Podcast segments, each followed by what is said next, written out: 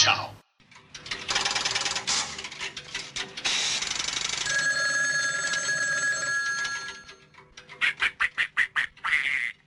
What do you want?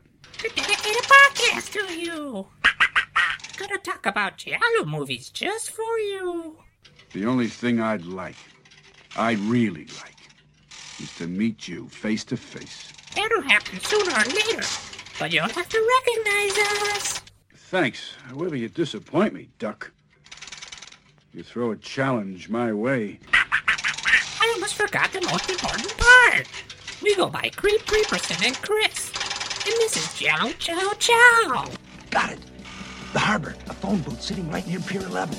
I'll get out the APB. Move, you bastard.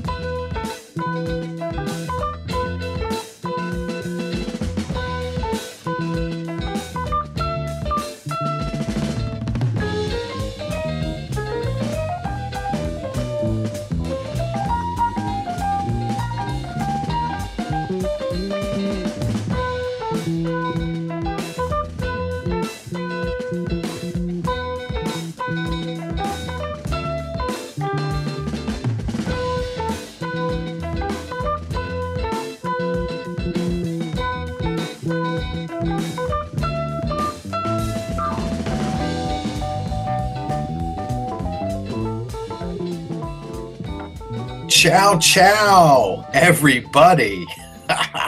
Welcome to episode 57 of Giallo Chow Chow, the All Giallo podcast. My name is Chris. I run a website called gialloscore.com. And normally, all of this intro fanfare is reserved for my good buddy, Creep Creeperson. However, uh, unfortunately, Mr. Creep Creeperson is not available this evening. He has been in the process of moving his entire existence in a physical way from one location to another and is still not available to participate. So, uh, in his absence, I'd like to introduce our guest. It is Jason, who is a huge contributor to our group and uh, always contributes live and throws interesting questions our way. Also provides us with lots of background information when we get stuck on something. Jason, say hello. How are you tonight? Uh, hello, everybody. Here I am, uh, fulfilling the overweight bearded guy with delusions of grandeur quotient for the show. well, you know, um, my uh, my chin hair is growing, and so is my stomach. So we're fighting all for that same uh, slot these days between the three of us. Um, but glad to have you, and um, it's, it's really great that we were able to get this uh, together because uh, I know it's been a while since we've done a podcast, and I know that the fans are clamoring uh, for some new material. And uh, just to give a quick history, uh, we had planned, I think, a week ago and maybe a week before that, based on schedules, to do a double feature of um, Rogero De Donato's uh, The Washing Machine, which is a Giallo from the 90s, which is very strange and odd and weird and, and trashy. Um, and Jason had the cool idea to couple that along with My Bloody Valentine, which is an 80s slasher, but has a lot of Giallo elements. And of course, uh, has a scene where a body is found in a washing machine. And so the correlation uh, was then set up, and, and, a, and a great idea for a double feature podcast was born. However, um, after watching The Washing Machine and realizing how absolutely trashy it is, I didn't think that we could have the discussion without Creep. Uh, so we put it on hold and then decided, hey, let's go back in and let's do something else instead, um, so that we can kind of keep the podcast going. Yeah, it's been a little while since the last show, so it definitely makes sense to do something in between. And you're right, Creep has got to comment on the washing machine because it's. I think I'm not going to say it's just a piece of uh, trashy schlock, but it is definitely more in the vein of strip nude for your killer than say pretty much anything that people take seriously. right, exactly. I kind of likened it to a cross between. It, it really has a, a an an Argento look, uh, like a '90s Argento look and feel, like opera. Um, it reminds me a little bit of Lamberto Bava and the the look that he got for his Demons movies, but it's also very much reminiscent of Sister of Ursula and some of this other crazy, crazy, trashy stuff that uh, that Creep just can't get enough of. So um, we'll keep that on hold for him, and um, we'll, we'll keep the fires burning for the washing machine, and in hopes that Creep will make his triumphant return either next week or the week after.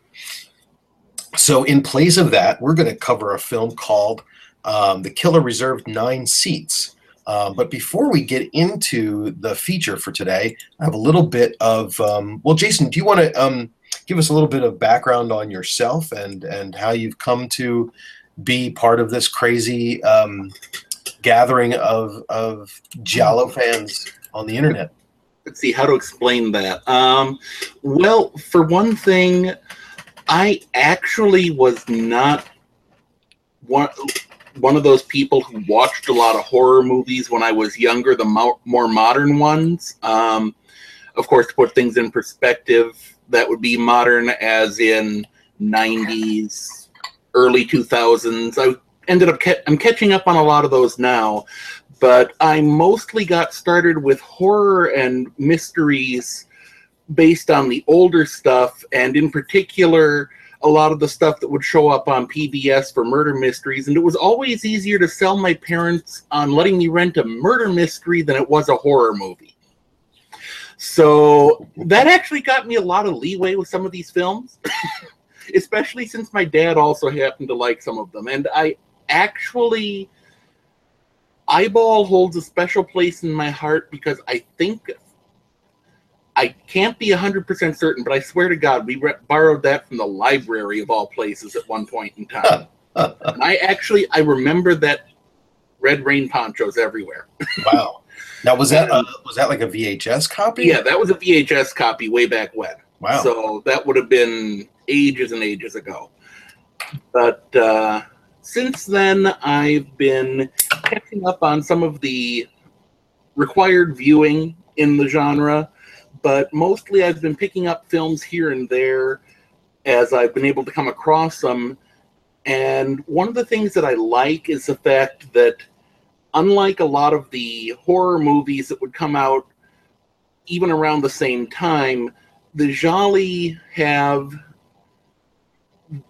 They're made by people who they might have been making schlock for people to watch in a third run cinema, but I think that there is a lot more artistic intent behind that because while they may have been making something to toss out in a third run cinema for people, I find that there's a lot of camera work that they experiment with and a lot of effort to try and make something that if you want to watch it, you can put a lot of thought and effort into it because these were the people who wanted to go out and be the next Fellini, the next Leone or whoever, and they just weren't there yet. And they were really hoping that somebody would catch these third run, third rate films they were making and boost them up. Of course, Bava and Argento, Martino kind of belie that fact a little bit, but Lenz, I mean, you know, Lenzi wanted to be the next Fellini. He just never quite got the chance. um, on the other hand, if you ask him, he probably invented Fellini, so there you go. Right. exactly. But uh, and he invented three or four other genres on the way to trying to be him. Yep. So you got to look at that, and you got to think that sometimes there is something behind them. And as for how I got into the internet community, um, I actually bounced over here from Mike cadet over at the Cadaver Lab when he promoted the show a little bit. I came over here from there, and uh, if anyone recognizes my voice, I'm the I used to call into there more often as uh, the Wolfman, or occasionally I would be holding the bottle of bourbon that would be allowing folks to commune with the Reverend Wolf E. Man, and uh, some folks have enjoyed the Reverend sermons that show up on there, but. Uh, so I'm over here and normally contributing a little more quietly, or as I put it the other episode, uh, don't think of me as quality control. Think of me as a know-it-all with no filter. I have very eclectic tastes, and that means that when I'm watching these films, sometimes this will actually come up later tonight. I'll spot something in the background and be like, "Wait a second, is that in is that in Aramaic? What the heck does that say? I have no idea." but I will wonder why they put something on the wall in Aramaic. And then my brain will go off and start forming this entirely different film than what I'm watching. But that is probably an entirely different reading than the director intended, but it's interesting to think about. Yes, I agree, and, I really like um, I really like the point that you bring up with um, the multi-dimensional aspects of these films um, and how you know from a practical standpoint from the time when they were when they were put out they probably were kind of um, auditions um, for these directors to see if they could break into something larger. Um, but looking at them you know 50 years later it's um, really fun to to look in and see that like you said they were really doing some experimentation. Um, they were trying you know clearly you know there wasn't a lot of effort to um, boost the level of acting quality uh, because they knew that these i guess that these were international um, things that needed to be quickly produced and and put out in third rate cinemas where people weren't going to be paying attention to that academic sort of aspects of filmmaking. Um, but they they did as much as they could from a production standpoint to make things interesting and and certainly you can say that for the the, the scoring and the composing of soundtracks for these things uh, because for for my money um, these films have the most varied and interesting music that go behind them more than any other um, film genre that I know of. I mean, clearly, you know, if you start talking about the the films that Morricone scored for, you move out of the giallo genre and you get into so many other different things. But um, these these films have consistently uh, proven themselves to be interesting from a from a musical standpoint, and their soundtracks um, really stand alone um, for the most part. Unless you know you're talking about a soundtrack where it's just mood and ambient music, you might not be able to listen to it over and over again. But a soundtrack like um, the one for tonight's film is actually really good. It has a lot of good, interesting thematic uh, things going on. Or let's say, um, say the soundtrack for uh, Forbidden Photos, which is one of my favorite Morricone soundtracks, is really good to listen to. And um, I recently spent some time with the Tenebrae soundtrack, um, which is a good segue into the next thing I wanted to bring up. But um, the Tenebrae soundtrack, I never really paid attention to it outside of the film. Um, you know, the main theme of the Tenebrae film um, is it was a very familiar theme, um, and some of the other main themes, uh, like the the the scene where um, the one girl is being chased through the the the, the killer's house and that sort of thing.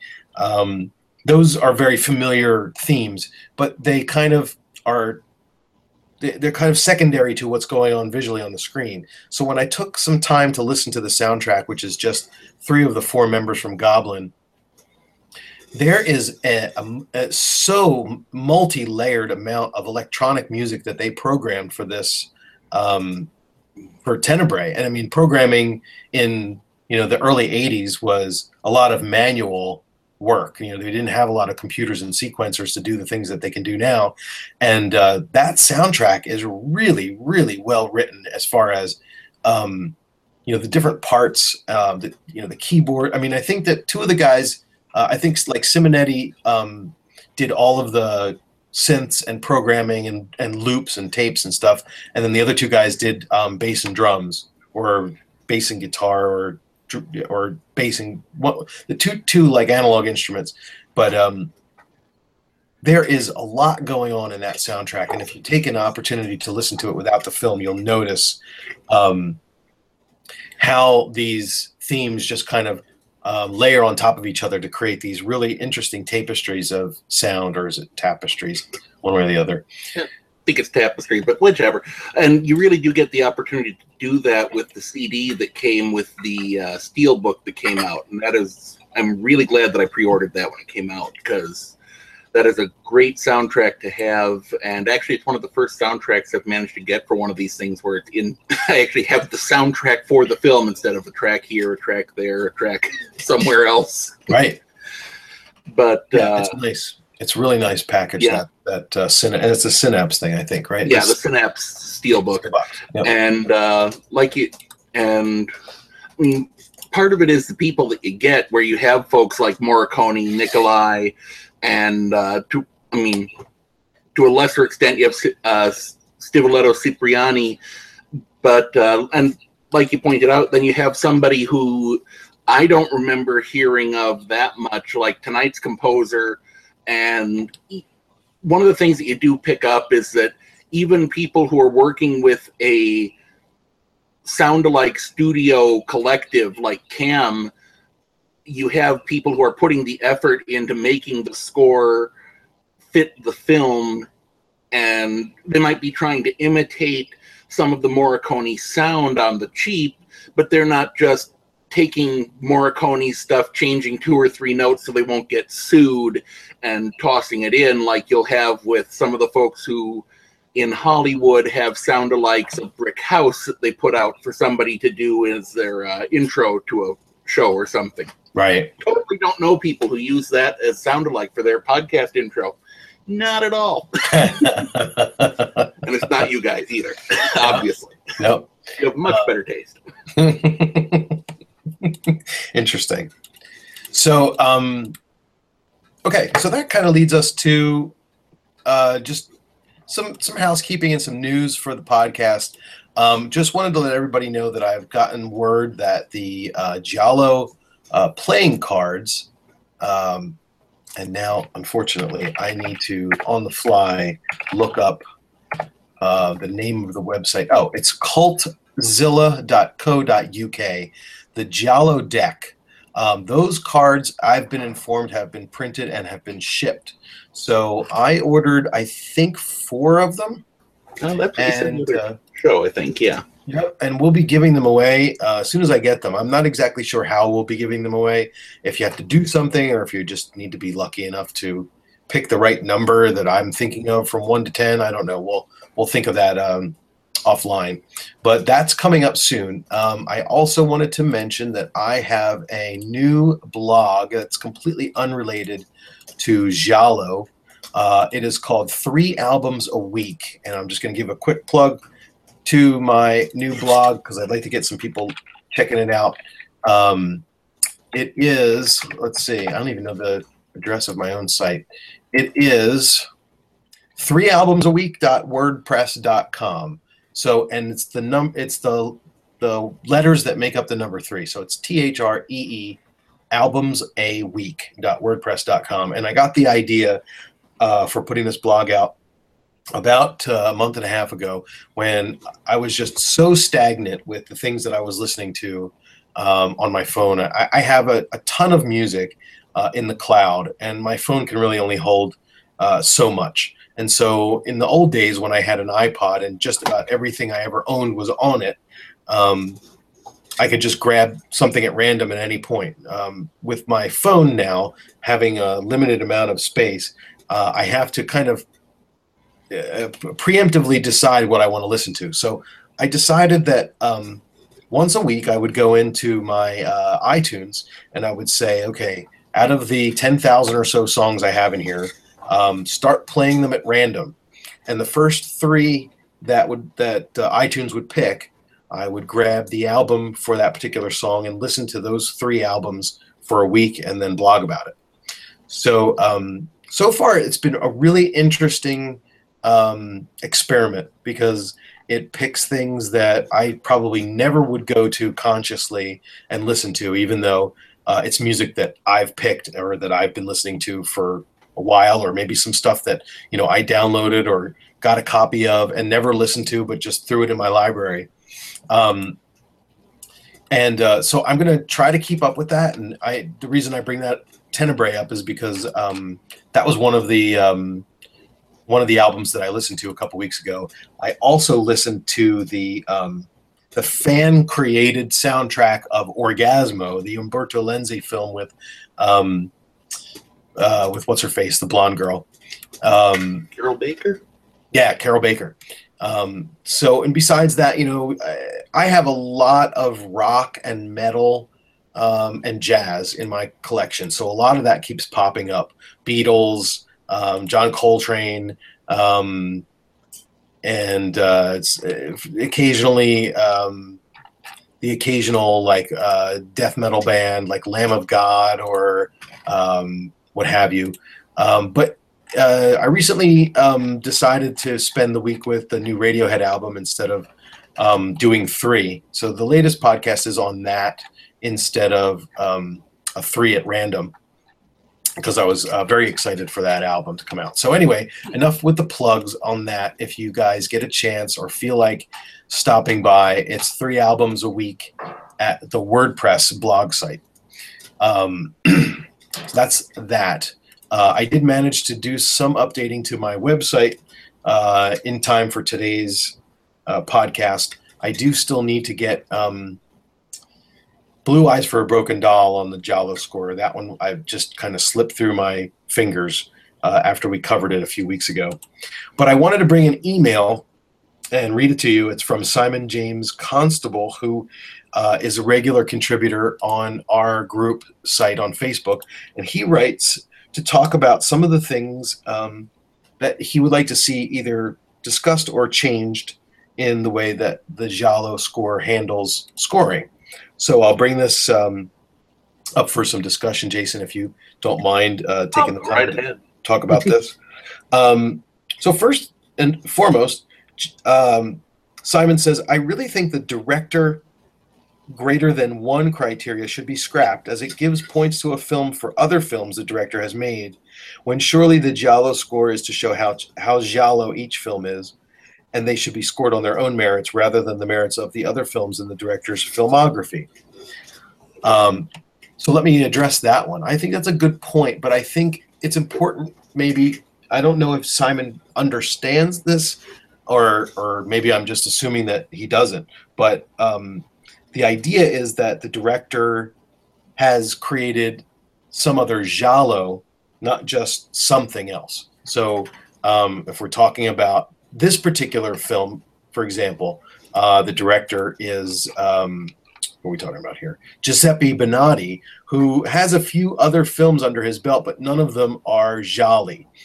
Um, so he would not get points on the Giallo score for having uh, been a director of more than one. So I didn't know, um, Simon, if that was what you were, if you understood that that's how it was working, or if you just, uh, if you did figure that out and still real or still thought that um, we shouldn't give points to a film where the director did some work on some other films. Um, I personally think that um, it has some merit um, simply because um, the director is contributing to the overall movement of the genre uh, or the subgenre, but um, perhaps it's weighted too heavily. Um, it gives uh, Argento and Martino and Fulci and Lenzi certainly extra points um, for stuff that doesn't really apply to the film at hand, which is a good point that Simon makes. So, what do you think about that? Um, Uh, well, I do think that there is value to it. I'm not. I mean, it's only. Is that a five pointer or is that a four pointer? I think that's a five. I think that's a five pointer. Yeah. Um, what I'm kind of thinking it's a question of what you're using the score for, I suppose. Because if you're using it to weight, I mean, obviously, I don't know that we necessarily want the Giallo score to be a measure of quality for a given movie because otherwise you have some films that aren't as good as say a blood and black lace or a the bat that don't that rate much higher than those films happen to Right. and uh and yes i was plugging the one that i threw you guys in the deep end on there. But uh but so and you get some films that don't score as highly so it's not necessarily an individual film's quality that's being measured. But if you're using it to get a feel for what is a good film that you could show somebody to give them an idea of what's this all about you show somebody a the girl who knew too much or blood and black lace and those are iconic films that help to shape the entire subgenre but they're not necessarily what you want to give somebody so that they'll know if they really like Gialli.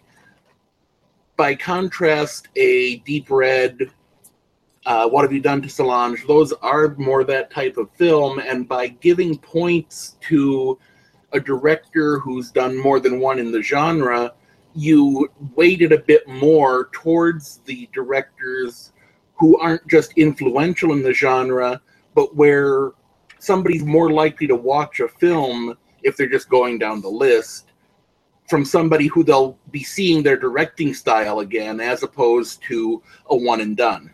Right. Yeah, I think So I think that that does give merit to having some points on it. Whether or not it's a full five, that's I mean that's tweaking right. more than major change. But the other question, of course, is without if you didn't give that five points, where would the other points go? So it still adds up to a hundred. Right. Well, then we can we can move on to um, we can move on to the next question or the next comment from Simon, which says, "I also recommend increasing the amount of points given for Morricone or Nicolai, and I would keep the points the same for Ortolani as they currently are, but then I would add uh, uh, Stelvio, Cipriani, um, so high points for Morricone and Nicolai, and low points." for Ortolani and Cipriani. Um, I'd also increase the points, and here's maybe where you know the tweaking could come in handy. Um, I'd also increase points for an urban location, as I feel that when they are set rurally or in another country, it makes them atypical and instantly less giallo-like. So the points should reflect that more and reward films for the urban location. Um, for example, Don't Torture a Duckling scores higher than Bird with the Crystal Plumage, which doesn't ring true to me when we're talking about that Giallo feel. And I think that's a good point. Um, maybe the simple answer is that we switch the director and the urban location um, so that basically um, urban well urban location is currently getting four points where director uh, is credited with at least one more Giallo is getting five. So it wouldn't really be that big of a change. Um, but I think I understand um, the comment. I think that, um, you know, we've talked in, in a couple of episodes of this podcast about the different flavors of Gialli and uh, how some of them are kind of, you know, out in the country or like the film tonight it's it's not really urban it's not really rural but it's a singular location where all of the action happens in one place and there's no driving around and there's no city streets and people walking. And you know it, it's not necessarily fair to the genre or this this particular um, grouping of, of characteristics for films to just say that um, if you have a film that occurs in an urban environment, that that's more of a classic, um, uh, uh, more of a, a of a classic incarnation of the of the genre. But um, in most cases, it cases it is. I think that the the the specific um, example of um, "Don't Torture a Duckling" is really an exception because Don't Torture definitely is uh, as urban as you can get. Um, however, it does so many other things that are classic. In Um, rural? in, in in its rural environment. I mean, if you look at the Giallo score, um, it got perfect amount of points in everything, but um, in everything but two places, and um, one of them being the four points that it lost for being in a rural environment, which would have put it up to 96 points instead of 92. Um, but everything else um, kind of hits home. And again, you know, we're talking we're, we're I'm kind of judge and jury here because I invented the criteria and now I'm discussing why it is or isn't correct. Um, but I don't know. What do you think about the urban landscape as part of the the characteristics of the film of the Uh, I could- genre? I could see swapping that with the director criteria. That part makes sense, but I'm a little biased here because that, I mean, like I pointed out, one of my first Gialli, I believe, was Eyeball, which is definitely not in what most people call an urban film. so, um, but I would say that I could see swapping the two, but I wouldn't take out the uh, director criteria in order to do that. Um, I do want to step back a moment to the bit about the composers. I don't know that we want to go through. If we put all the composers who are at a certain level at that one level, that's one thing. But I don't know how it would be for you to start making multiple tiers of directors and then have to deal with the heat from people who think that this dir- that or not directors, sorry, composers Yeah, who think that this composer should be at this person's level, this one should be at that person's level. Uh, should Cam, I mean, from sheer quantity, should Cam be on the level at all? That sort of thing. It, right. That Sure. would just be a pain to start working with. But uh, plus, again, little bias showing through here. Maybe I don't necessarily think that uh, Ortolani's scores deserve to be on a lower level than the scores of uh, Mor- Morricone. But um, I mean, just from sheer quantity, yeah, Morricone had more. And if you want to look at his best works, his best works are probably better than anything that Ortolani tried to get out there. Right. But as composers, I would say that they're still fair to put on a similar level. Um, Yeah, I think that's a good point. I, I mean, you know, if this was if this was a, a a survey of the music that's being used in Italian film, then you could start to get into well, how do we weight these things differently depending on who they are? But I think that originally, when I was doing the criteria for the the site, I said, well, look, Ennio Morricone has done probably the most scores for these films, so let's give him some points. And then as Mhm. I started going through and doing the research, I said, well, this Bruno Nicolai is kind of pretty much uh, almost as prevalent as Morricone, and so I left it at those two. Um, but but as I continue to watch more and more of these films, you can see that Riz uh, does have a lot um, going on with these. So it's kind of like a slippery slope where we start adding more and more composers. Um, I think initially the idea was that um, that familiarity uh, is is is what gets you the points. So when you think of the soundtrack that goes along with a giallo film, probably the first one that comes to mind is Morricone. If you've got some experience with these films, um, there could be a case made um, to put Goblin in this list, but then again, they really didn't come onto the scene until after the heyday uh, or the what you know what you call the classic period between 71 and, and 74 um, so you know there, there's an argument to be made there too so um, but I- you know and and just quickly i kind of feel like eyeball is an urban um, to the extent where i mean it's not italian but um, and, you can make the argument that that Don't Torture a Duckling is urban too, because I mean, at, at some point, um, some of the action is taking place in this village, which is clearly a lot of people living in a small confined space, which is kind of the definition of urban living.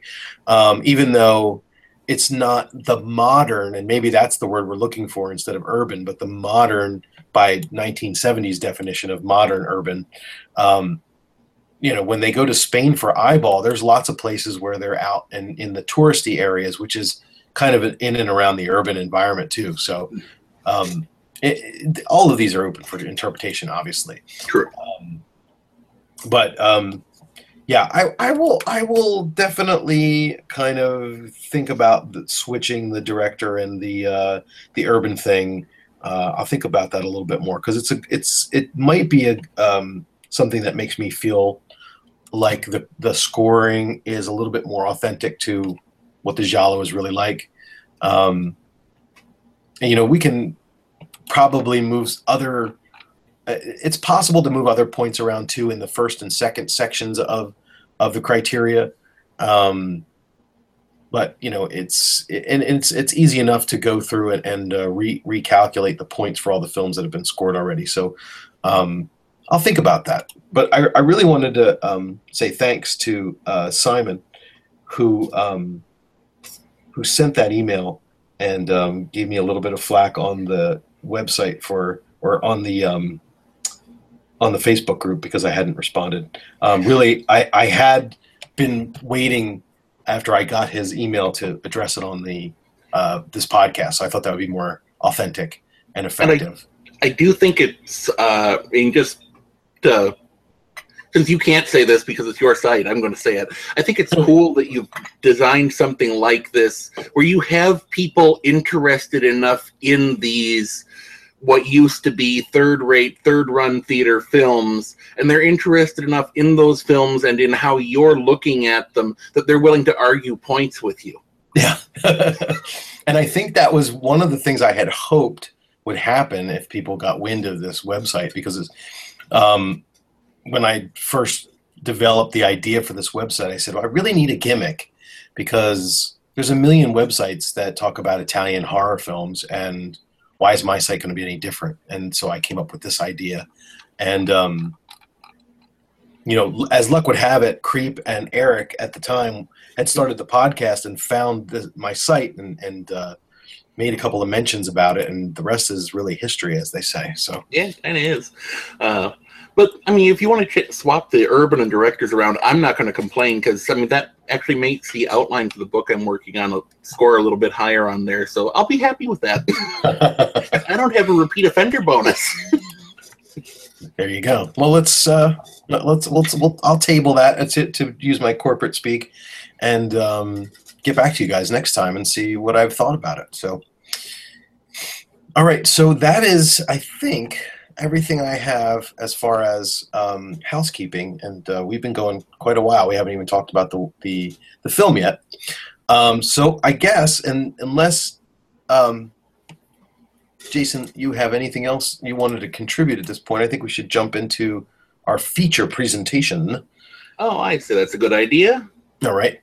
Um, so tonight we're doing a film called The Killer Reserved Nine Seats, and it is a giallo that was uh, released in 1974 by uh, Giuseppe Bennati, and um, it's a really interesting film. What I want to do first is I want to play a soundbite from our good buddy uh, Richard Glenn Schmidt, the author of Giallo Meltdown, a movie-thon history.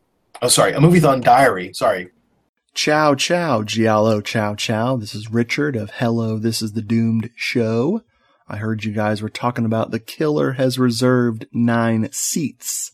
And since I will likely be in bed by the time you guys are recording because I'm a cool guy, I thought I would call in and leave a little message for you with my thoughts on the film. I love The Killer Has Reserved Nine Seats.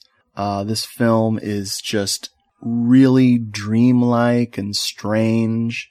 It's got sleaziness. It's got the ugliest mask I've ever seen on a Giallo killer. It's got weird supernatural tones that I was not expecting the first time I saw it. It's got some cool people in it, like Janet Agren, Howard Ross, and the lovely Paola Senatore, who's whew, very sexy in this movie. This film reminds me of something I would have seen on TV when I was a kid. Of course, the nudity would have been all cut out.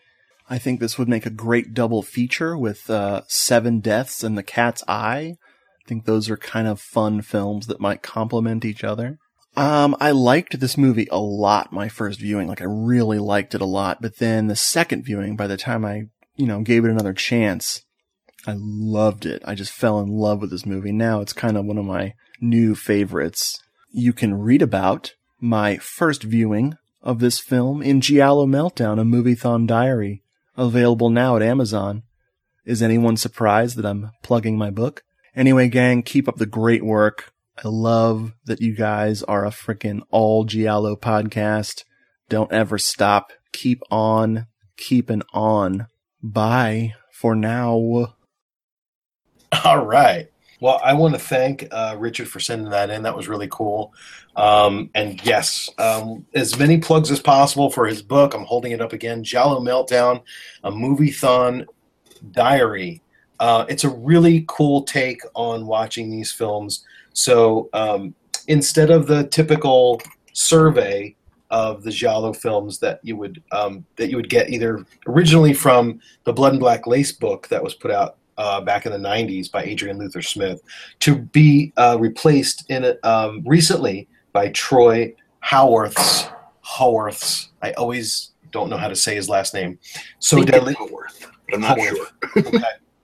Um, he put out two books, So Deadly, So Perverse, uh, volumes one and two. Um, those are kind of like the Giallo Bibles at this point for looking up a film, um, finding out information about it, and getting some, getting basically. Troy does a really good job of taking the films, um, cross reference, cross referencing them with the other films that the director, the composer, the actors, and the writers have been re- uh, responsible for um, for putting out, and uh, a little bit of a synopsis, a little bit of a um, review. No spoilers, of course. Um, meanwhile, Richard's book is a little bit more of a stream of consciousness uh, kind of book, where he would sit down and watch um, three or four Gialli in a day and take some notes. And um, every time he did this, he would blog about it. And I guess it got to the point where he had so much material that there was enough to put a book out. So here it is. And um, I recommend it to everybody. Go out and get it. Um, so thanks again for that, Richard. So um, I have it on my Kindle now, and it's going to it's in my to read queue. Unfortunately, so are about a half dozen other things, but it's towards the top of it. I promise. yeah, and, and um, I have that same problem. Just things just constantly lined up to.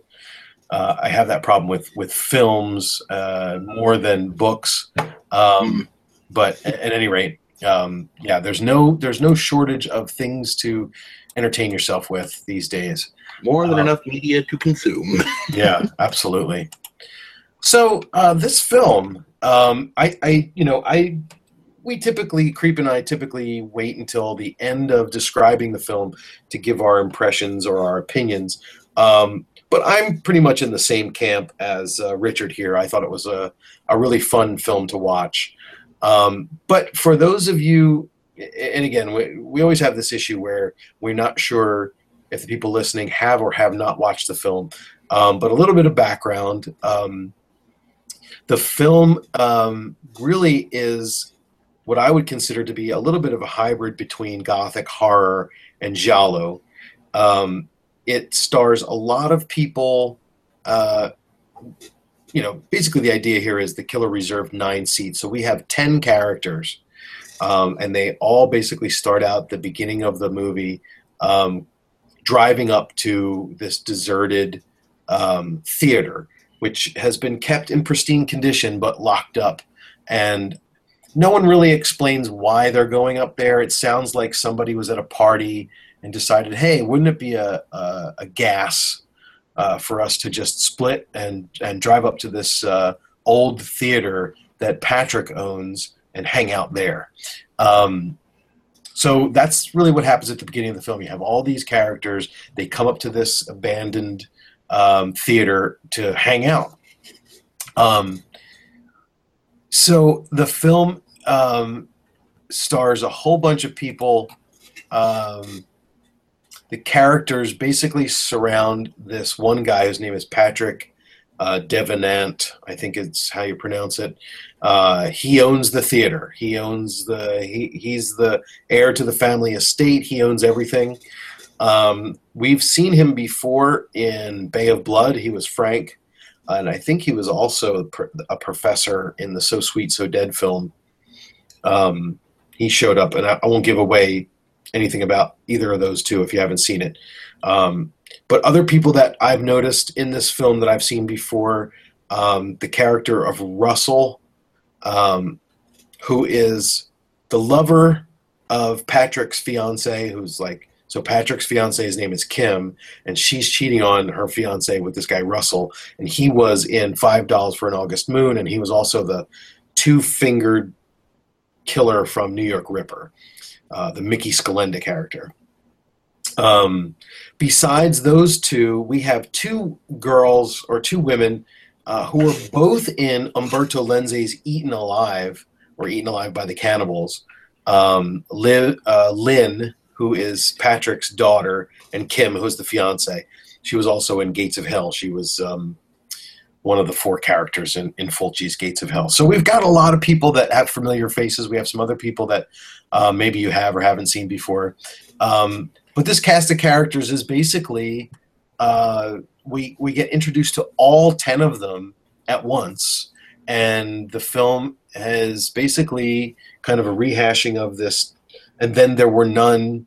Uh, Agatha Christie kind of thing where one by one uh, these characters start to get killed, and so trying to figure out who's doing the killing, uh, you get um, you you can whittle down the number of suspects as another person gets bumped off.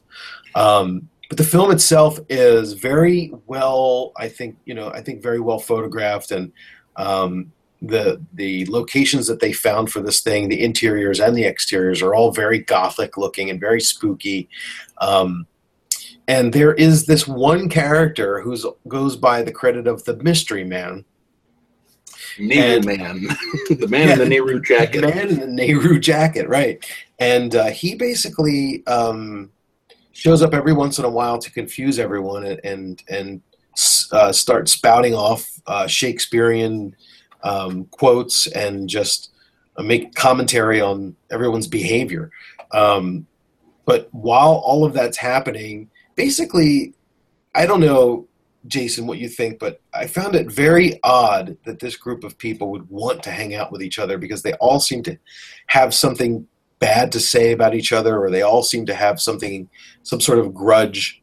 I, I don't know why they were all together in the first place. Well, I think from there, that actually comes into where I see uh, if you have anything that I when we talk about the washing machine, I ha- I will be able to go on about that one. I haven't had as long to think over this one and look too deeply into it for my own good, but um, I do think that if this is any sort of a commentary, you run into the same sort of thing that you do with Five Dolls for an August Moon, where everybody is hanging out with this guy for their own reasons. They all have something they want from him or that they need him for something. Uh, I think it was Russell who said that uh, they are all living off of Patrick's money. And so you've got just a quick rundown here. You have Patrick, you have his daughter and his sister, who obviously the three of them are connected by blood. You have Lynn's boyfriend, Duncan. You have Rebecca's girlfriend, Doris. That's where they connect in. Um, and then you have Patrick's ex wife, who they didn't necessarily part on the best of terms, but there's still some feelings there. And then you have his ex wife's current husband, who is basically about two seems to be about two steps shy of just taking a poker to Patrick's head throughout most of the movie.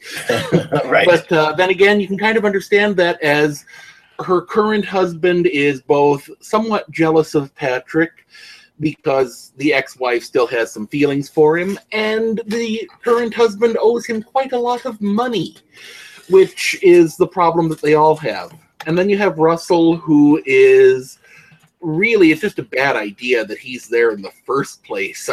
sure, he might be an artist who's living off of Patrick's inexplicable fondness for his art, but he's also Patrick's current fiance's ex boyfriend. And that X may not be so, uh, that might be a little penciled in X there, as we find out very soon. Really, people, if you're going to sneak off to uh, go make out while your fiance is wandering around, close the damn door. Yeah, right. Exactly. Let, at least try not to do it where you know you're you're in front of a long hallway that people can look down.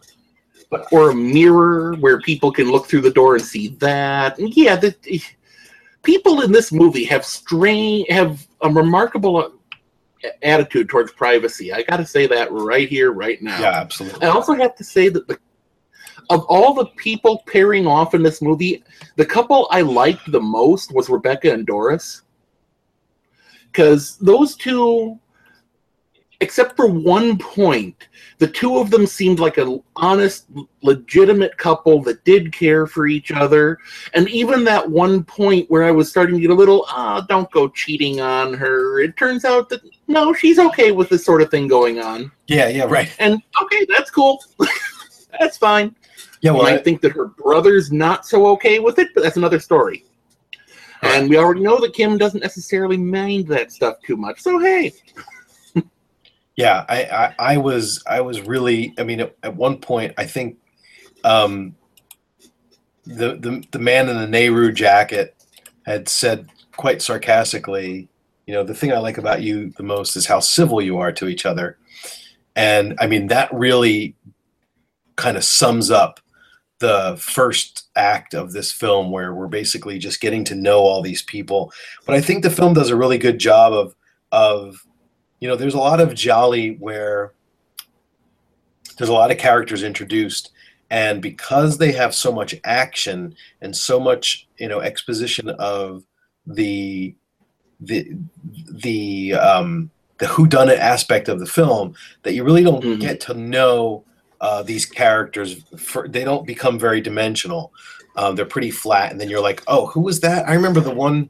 film we did um, i think it was the dragonfly for each corpse at one point Mm. i didn't even remember what you know they showed the killer and i'm like well who was that guy because they've all wait, I thought this guy killed it. Killed this. Wait, wasn't the guy who this is killed five minutes ago?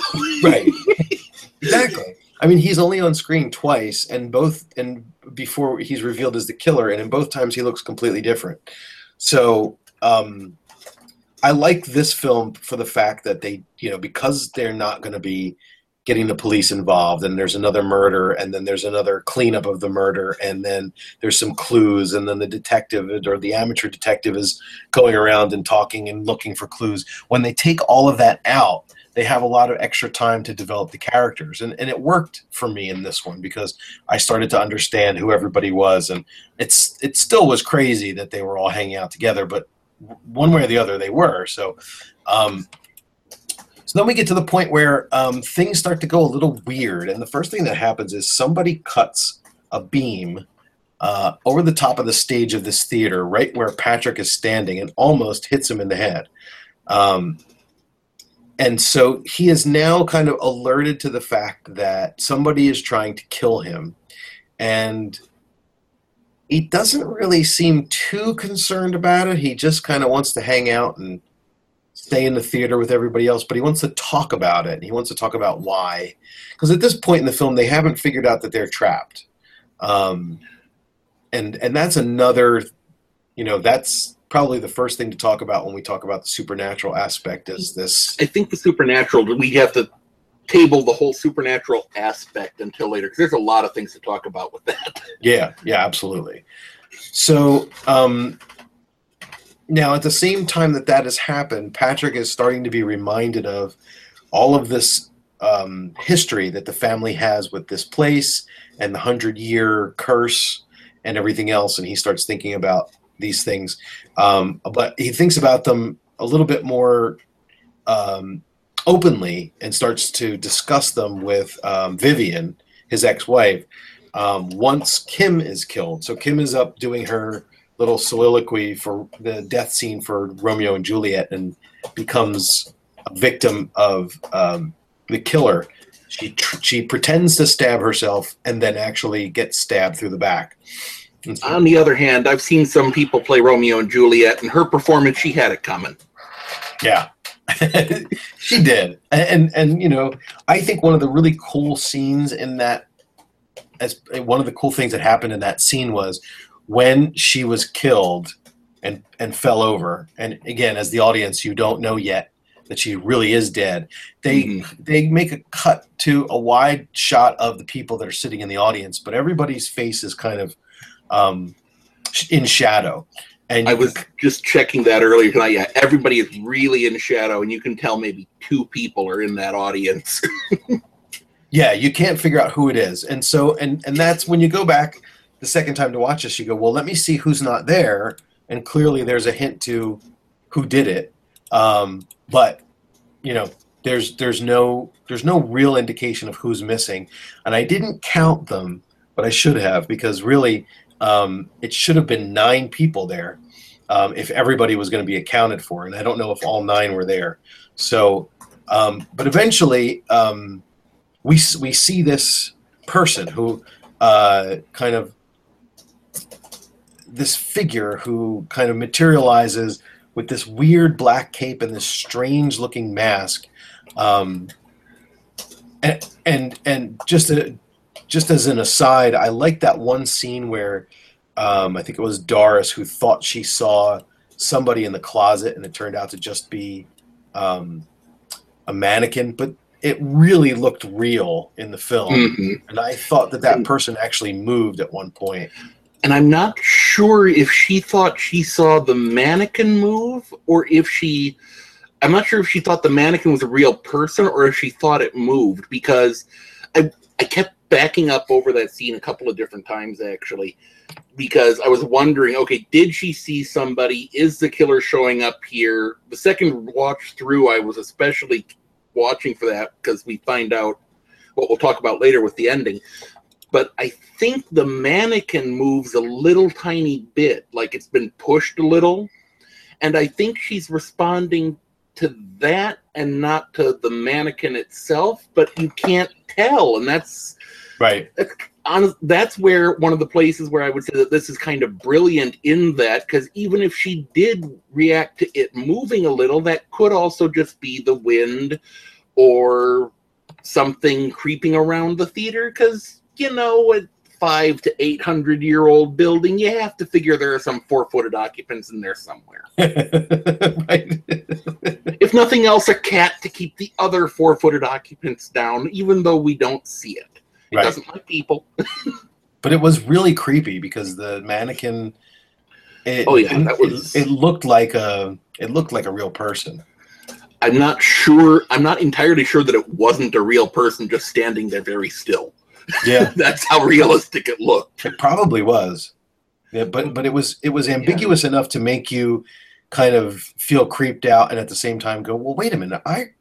It really is a mannequin. You know, like like I like I thought the first time I saw that scene that they were going to cut hmm away and then they were going to make it make you think that the person who was standing there moved and replaced themselves with a real dummy and then the next time that they went back to look at it you would see something different but they didn't do that it was the exact same thing that you saw that you that you thought was alive and then um It really wasn't. and then Rebecca goes in and touches it and goes, "No, no, no, it's just a dummy. You're fine." So, um, but anyway, it was going to do the Scooby Doo eyes in the painting thing, but it didn't do that either. right. exactly. But So, it really did look like one of those Scooby Doo mannequins. It did. It did. It was like um, the eyes that follow you. hmm You know, in the Bugs Bunny cartoon with the the big orange monster that's behind the painting. Yep.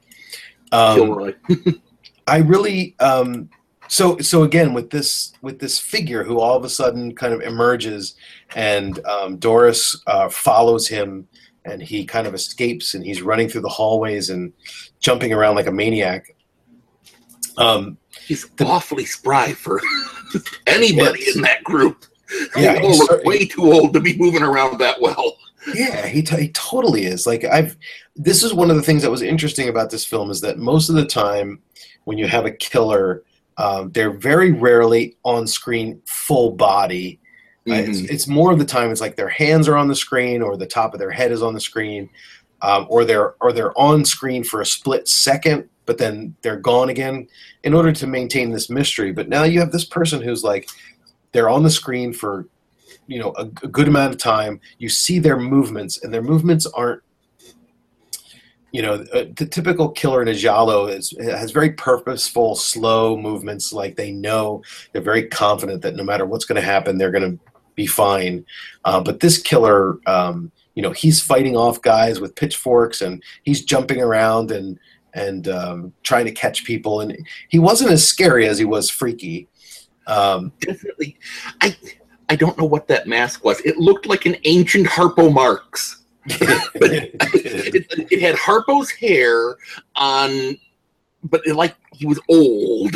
Yeah. I don't know what that mask was supposed to be, but it was a damn creepy mask Just because it had that uncanny valley thing where, wait, that should be a face, but it's not a. That looks wrong. It looked less real than the mannequin did. It did. It did.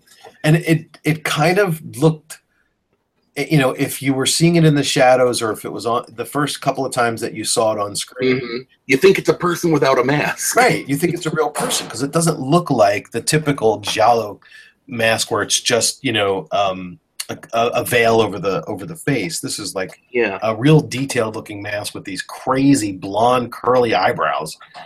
Um, yeah, so weird.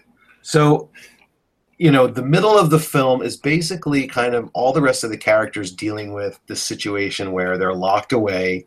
Um, and I think that I felt like I was watching Demons or like something that influenced Demons because they're in a theater. All of a sudden, the doors are locked and nobody can get out. Well, the probably call out the 800 pound gorilla in the room on this film. Everybody talks about how this film was the huge inspiration for stage fright. And I've seen a couple of people say that they're not sure it was that influential on it. But I've seen a lot of places where it mentions that this and the influence on that film are pretty obvious because of the whole fact that it's in a theater and you've got people being picked off one by one. Right. But there was uh, I, I had to I had to really think logically through this to make sure that I understood because you know why would you want to lock in people into this thing um, but as it turned out I think the doors opened outward um, they didn't open inward so um, once you've locked the doors it doesn't matter whether you're on the inside or the outside you can't get through even if you know and of course they lock the key uh, or, or they lost the key or somebody took the key. So, but Mhm. there's there's one scene where um, the door and the, the kind of the, uh, the the the lock which slides horizontally across is moved very slowly across and i think we're supposed to initially assume that this is one of the people um, in the group who's locking everyone in and then maybe later on you start to think well maybe it was just you know Well, the ghost or I'm not sure if we're supposed to think that it was a person who locked them.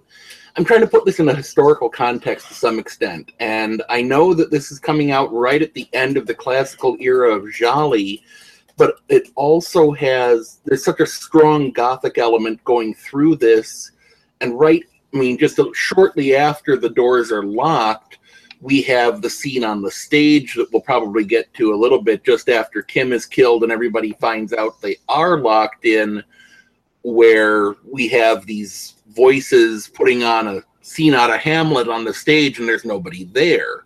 right So I'm not sure if we're supposed to think that that was a person or are we supposed to think it's ghosts at this point? Because at this point, it's been hinted at pretty strongly that there's something bad happened here a lot longer ago.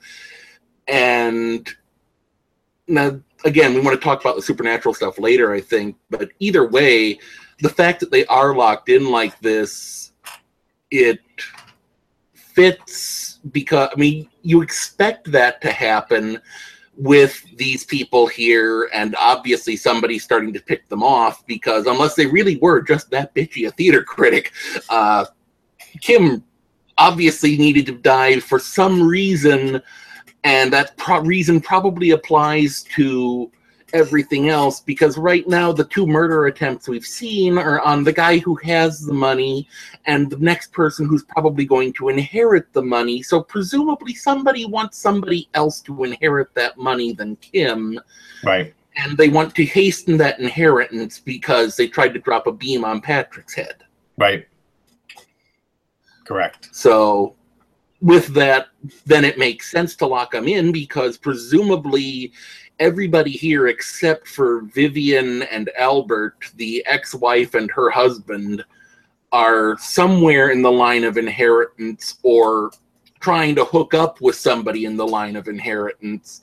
Yep. So, presumably everybody here, with the possible exception of Albert and the guy in the Nehru jacket need to die in order for whoever to inherit.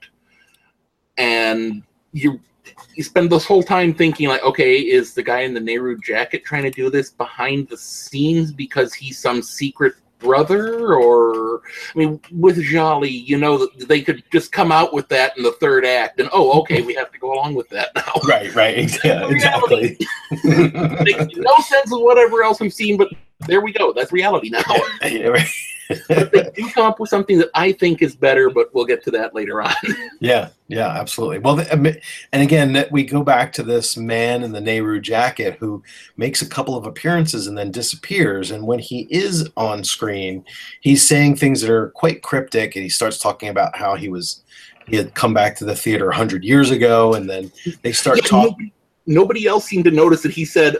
I mean, they noticed that he said he spent a night here several years ago. They never noticed that he said a hundred years ago, and I have to wonder if that's a trans, if that's a dubbing thing.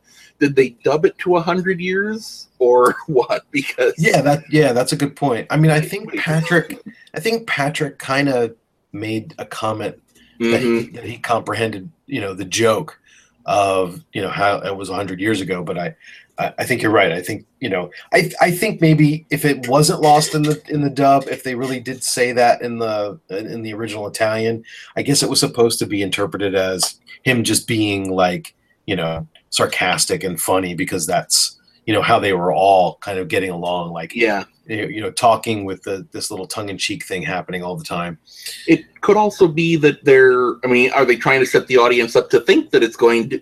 What I was thinking was that they were going to have it turn out to be that the ghost, the theater ghosts were behind all of it, and there was nobody behind that mask. It was a mask and cape and costume just running around on its own with a ghost inside. right I'll, I'll admit, I was at that point of, okay, this would also make sense. I would be able to, I could work with that. right well and it then would you, make as much sense as anything else. yeah especially for the for the giallo uh, that you know we've come come to grow and you know come to love but i think Mhm. you know um the i start thinking about phantom of the opera too because it's kind of the Mhm. same um kind of environment but um yeah you see some of the stills from this, and because that mask just looks so wrong, you see the some of the stills. Because I was doing research in while I was watching this too, I would you would see the stills, and it's like, okay, so is that a guy with his head all burned and this weird mask on the front, and you just can't see it that well? Is this a Phantom of the like you said, Phantom of the Opera thing? Because is there a theater ghost that's been? I mean, that is an actual person who's locked up here?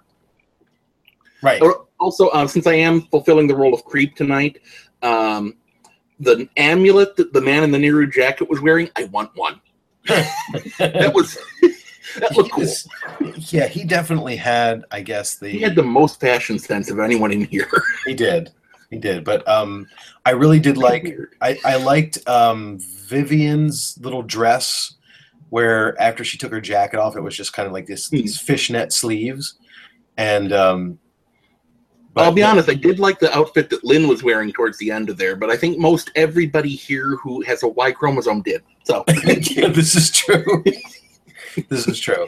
And, and um and and not to go completely aside, but um the music for this again i think we talked about it already but the music for this film is really well done i think there's a couple of places where it really s- sounded like a, apart from um there there was a piece that really reminded me of Argento's Cat of Nine Tails during some of the kill scenes, and I almost said, "Wow, this is such a um, kind of lift for Morricone." But a lot of the other music that was done for this film is very original, and um, Mhm. apparently this Carlo Savina um, is a Morricone kind of in his own right because he's got like um, close to 200 composing credits uh, in IMDb, and his big claim to fame was that he was the conductor for the Godfather film for the the, the um, for the score for there. So he didn't write that iconic theme of da da da da da da da da da da da da da. Yeah, but, But- the conductor does almost as much as the composer does in how uh, the music comes across in something like that. So that Yeah.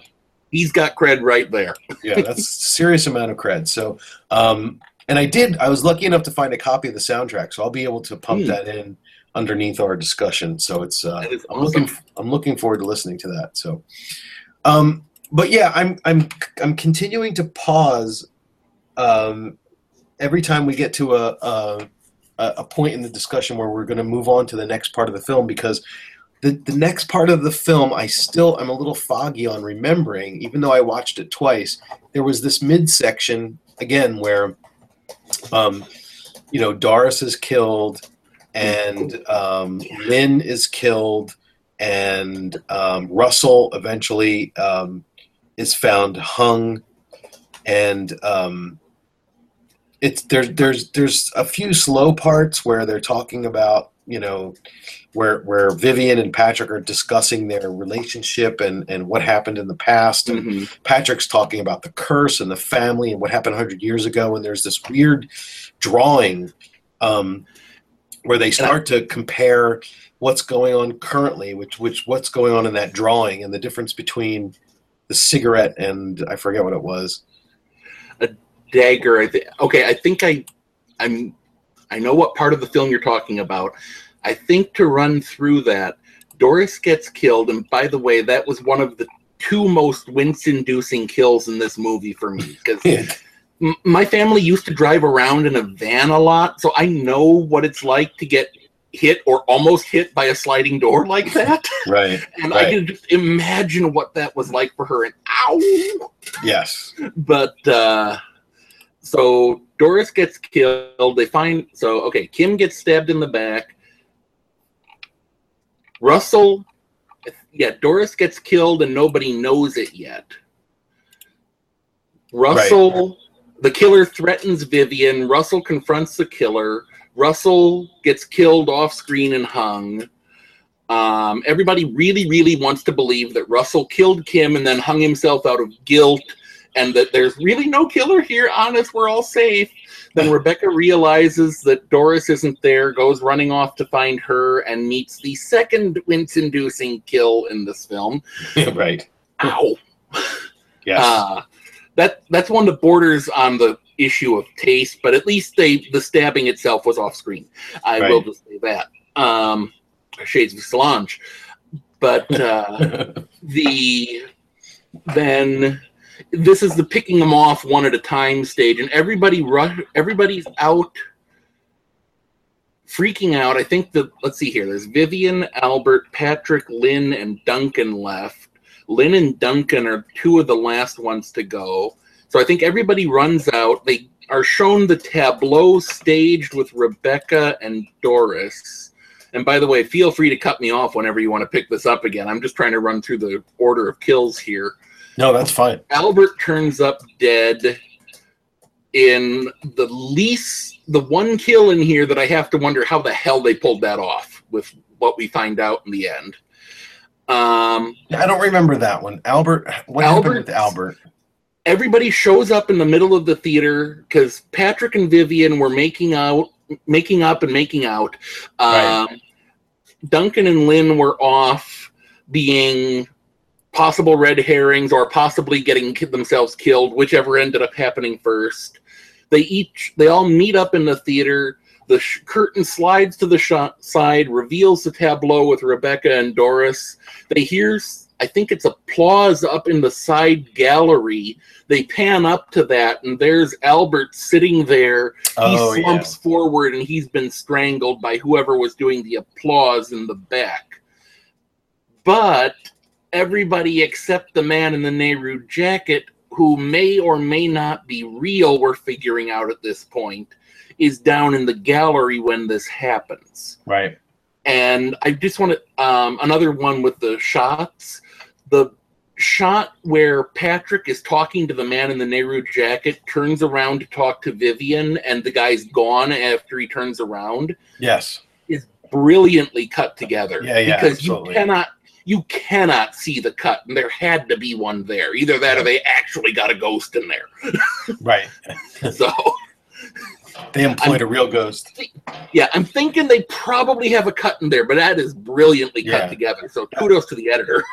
Yeah, that was really cool, and I think um, it, this is just another um, one of the many situations in the film where, um, at least as somebody who watches a lot of gialli, you're watching this going, okay, this is another weird thing that just happened, but I'm still going to um, go along with that. There has to be a logical explanation that um, we're going to get some sort of um, resolution at the end that that explains all of the weird things happening. Kind of like at the end of the Scooby Doo episode, where you realize, you know, that all the weird monsters and ghosts were really just, you know, the guys in rubber masks. Yeah, the guys trying to pull this off. A guy in a rubber mask. Yeah, really. and but and I'm still kind of waffling between okay, is this going to be a logical explanation or is it going to be supernatural? Because I mean, I'm thinking at this point, um, this is where my eclectic knowledge of weird shit comes into handy right. um, when they were when they had the Macbeth or the Hamlet scene going on that I mentioned, um, they try to tape the monologue going on on the stage, and when they play it back, it has the two people who whispered to each other in the background amongst the living, but on the playback there isn't the booming voices on the stage that everyone heard. And again, I don't know how they pull that off within the framework of it. right. I had an idea and it might still fit together, but that gets into spoilers. So we'll get to that in a little bit, I think. right. Um, but they Yeah. do a really good, and so I'm not sure if it's supernatural or not because I've seen so many of the horror movies where it would be supernatural, and I know that there's this uh, giallo fantastique that they called them, where they do play with blurring the lines a little bit more, like you're all the colors of the dark. Where is it a masked killer or is it a satanic cult? And it turned out it's kind of both. We'll get to that, but One- a little bit of column A and B. Yeah. Yeah. No, and, and I really like somewhere in that. there you get an egg roll. that- It'll that- probably stab you to death. Whatever. that and that scene is is I, I really um thought that scene was well done with you know the the voice coming out um uh the soliloquy from Hamlet and you know just the weirdness that was going on on this on the Mhm. stage with the wind and blowing everything and um I wasn't expecting um what happened with the tape recorder. It was that totally blew me Yeah. away. Like they, you know, that they had the part where they were speaking, but the rest of it didn't get recorded. I was like, wow, how, How does they? that happen? How are they going to explain that away? So, um, so yeah, so so really, um, I think we get to a point towards the end where things start to get a little wacky Mhm. um, there's the scene where Duncan gives Lynn a bunch of pills, and then she changes her clothes and puts on the music and starts having this crazy, wicked angel dance thing happening. Um, and at that point, I'm thinking that the movie is going to turn into something like, "Hey, uh, everybody dropped acid, um, except for one person."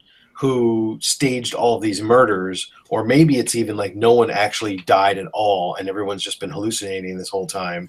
And actually, Lynn says that, and it's like if they pull that, I'm going to be so.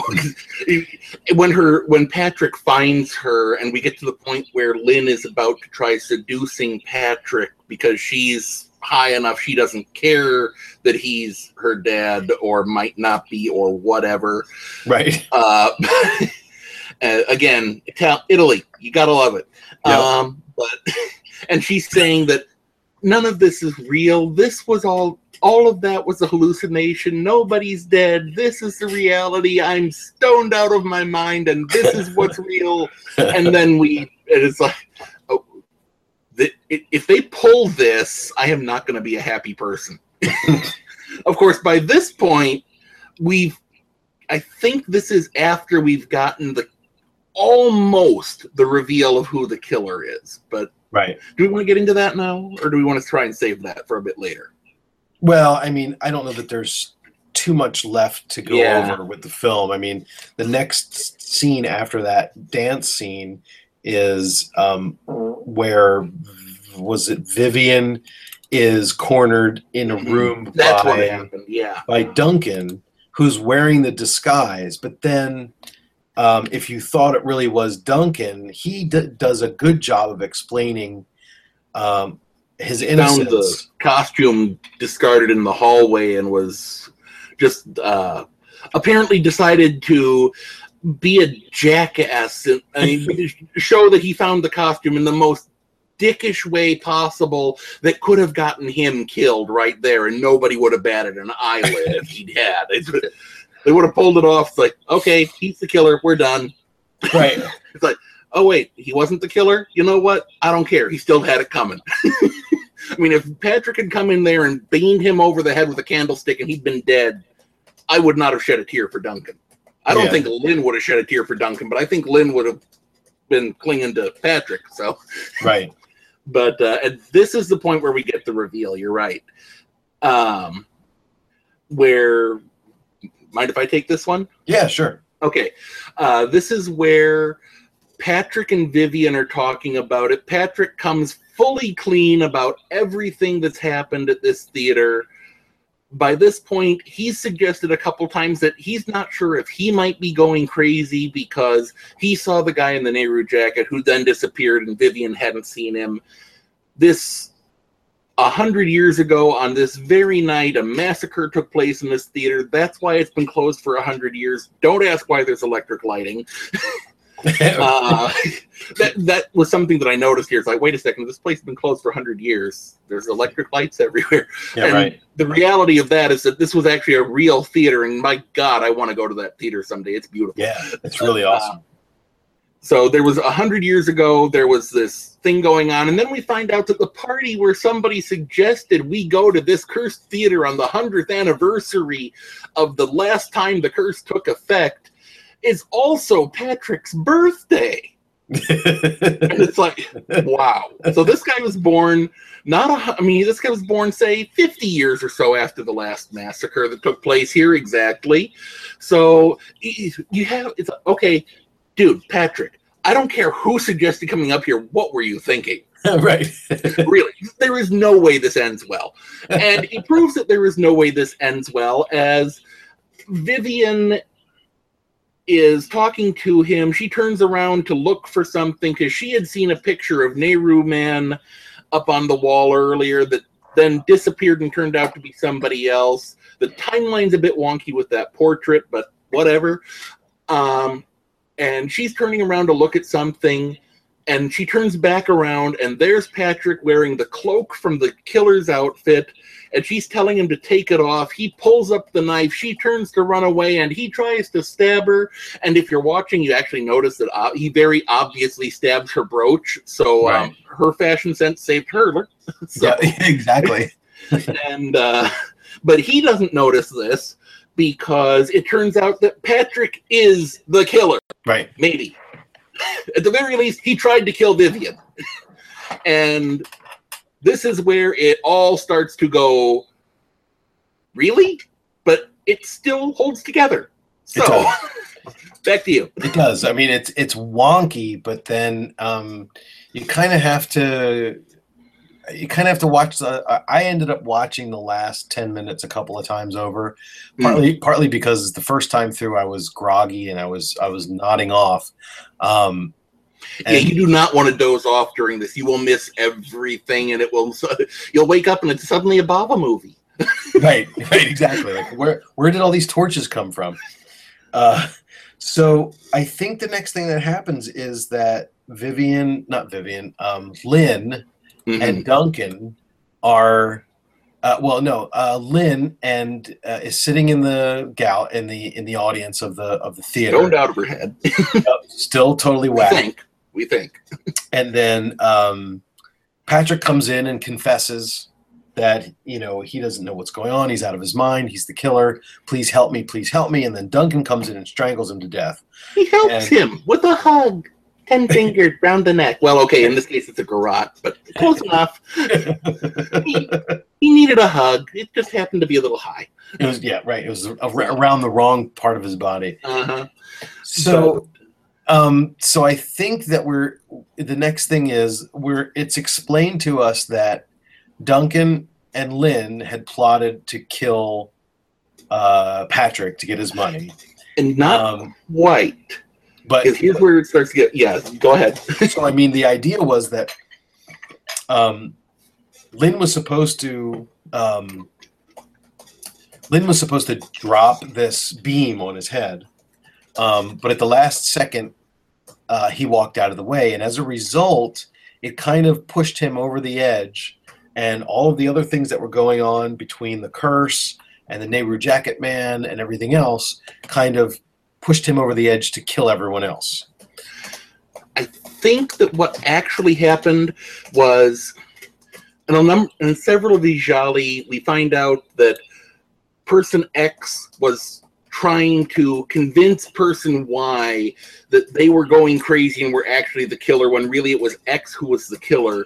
But what happened here is they actually drove him they actually intended to drive him crazy and make him kill everybody else so then he'd be off at a nut house or they'd be able to kill him and say self-defense oh hey we happen to inherit millions of dollars who knew Right.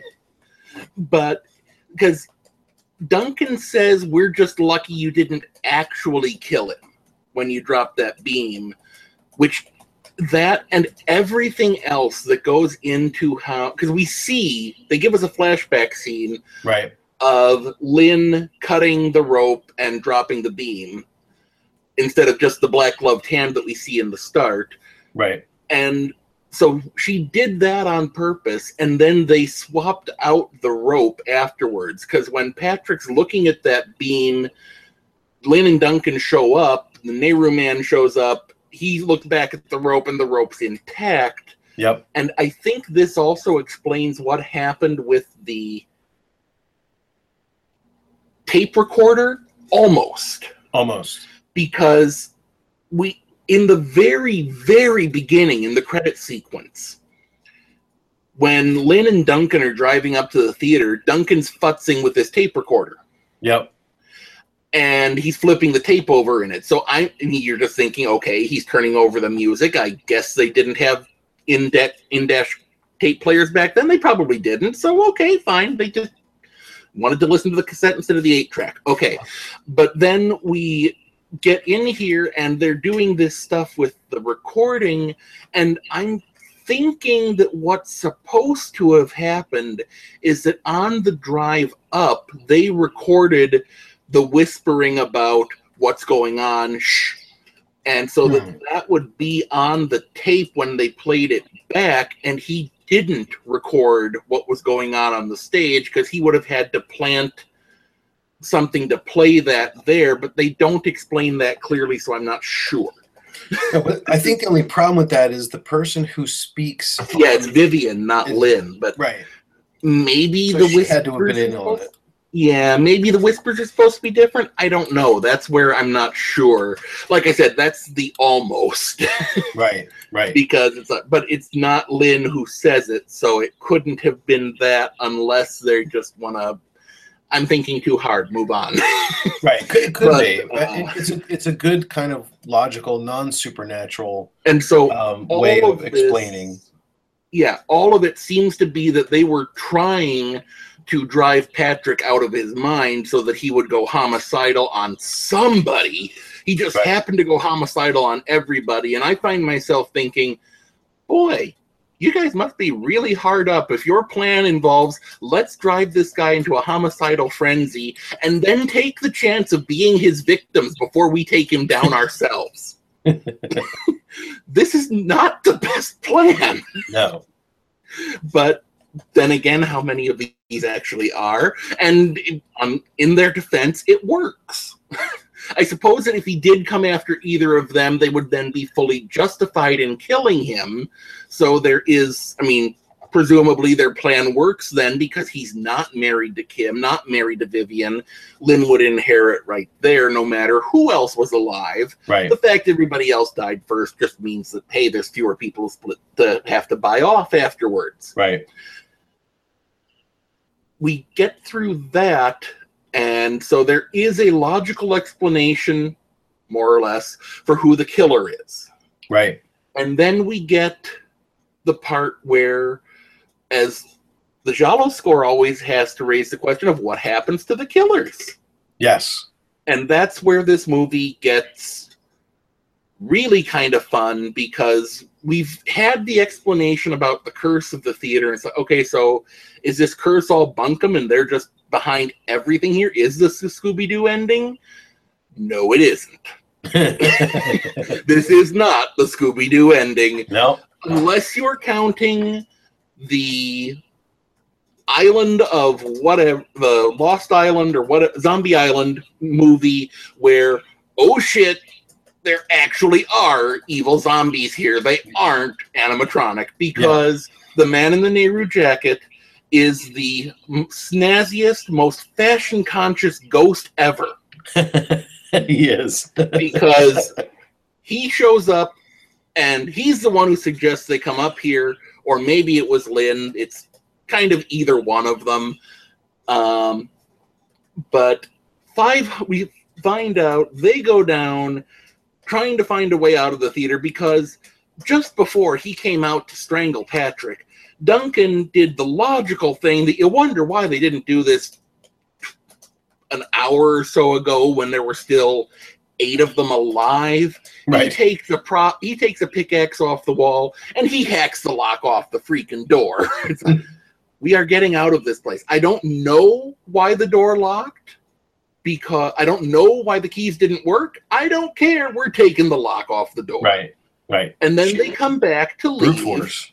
because Lynn's kind of freaked out about, okay, my dad's dead. This is great. I have money. Everybody else is dead. I don't have to split the money except with you, honey. Uh, so how are we going to get out of this place? Did you think of that, Mr. Smart Person? Yes, I did. I hacked the lock off. See, here we go out to the door, and there's the lock. What? Yeah. And then you're like, well, wait a minute. Now things are and there's and you know, there's there's another 10 or so minutes left in the film, so you're going, okay, um, we're not done yet. There's Are they there's, hallucinating? there's more to come. And so um, from that point where Duncan basically says this is impossible, it's this shouldn't be this way, they find a way down into the catacombs of this place. Don't And ask why a theater has catacombs. We all know from Phantom of the Opera, theaters come with catacombs. They do, they, especially those that are this old. So, but again, who's maintaining the torches? They're all lit. I don't think it really matters. Um, but they finally get down to the point where the man in the Nehru jacket, who you've been waiting to see one more time because you know that we're not done with him yet. he's got to have he has to either die or explain something it Right. turns out that he explains something And thankfully, that's what happened because I didn't want him to just die. Um, so I think the way I understand it is that the curse on the family is that um, the father and the daughter um, from each generation, every hundred years, have an incestuous relationship, and so as a result, they're doomed until the the, the, curse of this um, hundred years can't be broken until the daughter finally decides to renounce uh, her incestuous rela- relationship with her father or something like that. Was that how it? what I think it's weird because it's almost like they have two curses going on, Right. which is, I mean, this is a family with a past here because Yeah. Patrick tells us that 500 years ago, they led some. I mean, his family was went to dinner. I mean, had this prince over for dinner, and they went. Uh, they took care of him, sort of like um, when you have the Florence, the brothers over in Florence. They show up, you assassinate them, you take their money, you take their land, and all of a sudden you're maybe not the prince, but you have the prince's stuff, and that's good enough Right. and then you end up with a curse from there. Except that we also have this weird curse where it's the hundred year curse, where, like you said, the father is a little too doting on the daughter. The two of them have a relationship, and the daughter is the only survivor of every hundred years massacre which takes out the father and the daughter goes on to be the survivor pregnant with the heir to the family which isn't actually her hubby's but it's the father's and all sorts of like i said italy you gotta love it Yeah. Right. but and so they end up going down there and there's this massacre that should have happened and technically did happen but here's where we get to the part that i love of the ending because they've killed everyone they're happy they've got the money but it really is creepy lynn's relationship with her father through this because in the very start of the movie i mean they talk about how they have a very close relationship yeah. but in the start of the movie, Lynn is kissing her father on the lips in front of her father's fiance. Right. She's right. The, it's like, hi, future mom. Yeah. And he has a weird look on his face, like, why is she doing this? yeah, like, why is she doing this? And yet, here she's doing it. And then she tries to seduce him later. And there's definitely signs that this relationship is not necessarily the healthiest father daughter relationship in the history of mankind. We'll just Right. leave it at that. Right. But uh, so she and Duncan go down into the catacombs. There's these torches. The man in the Nehru jacket, now wearing robes that are epic, tells them this bit about the incestuous curse, in addition to the killed the prince curse, I guess.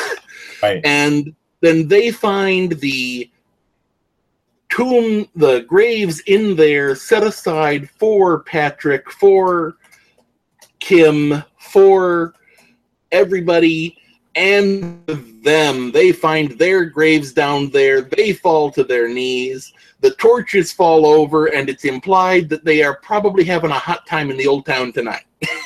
Right.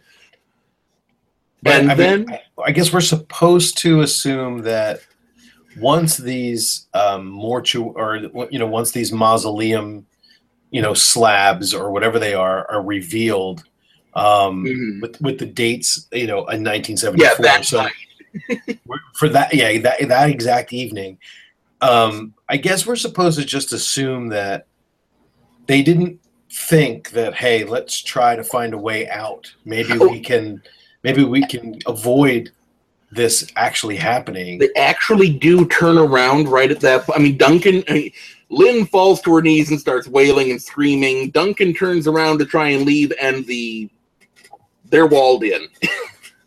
so I did Oh, notice that because okay, he turned around and they were the hallway they came in through is now a block of stone walling them in there. ah okay So it's very. Uh, this is where the supernatural element takes over, and um, th- yeah, they're down there. They, if they're lucky, they die tonight, because otherwise it's the slow death of hunger, starvation, and lack of oxygen. So neither Yeah. of these is fun. well if if the uh if if the tombstones are accurate then they don't have much longer to go Right. So- I mean, they've just got the rest of that night and they're out of there. But uh, so presumably they die down there in the catacombs.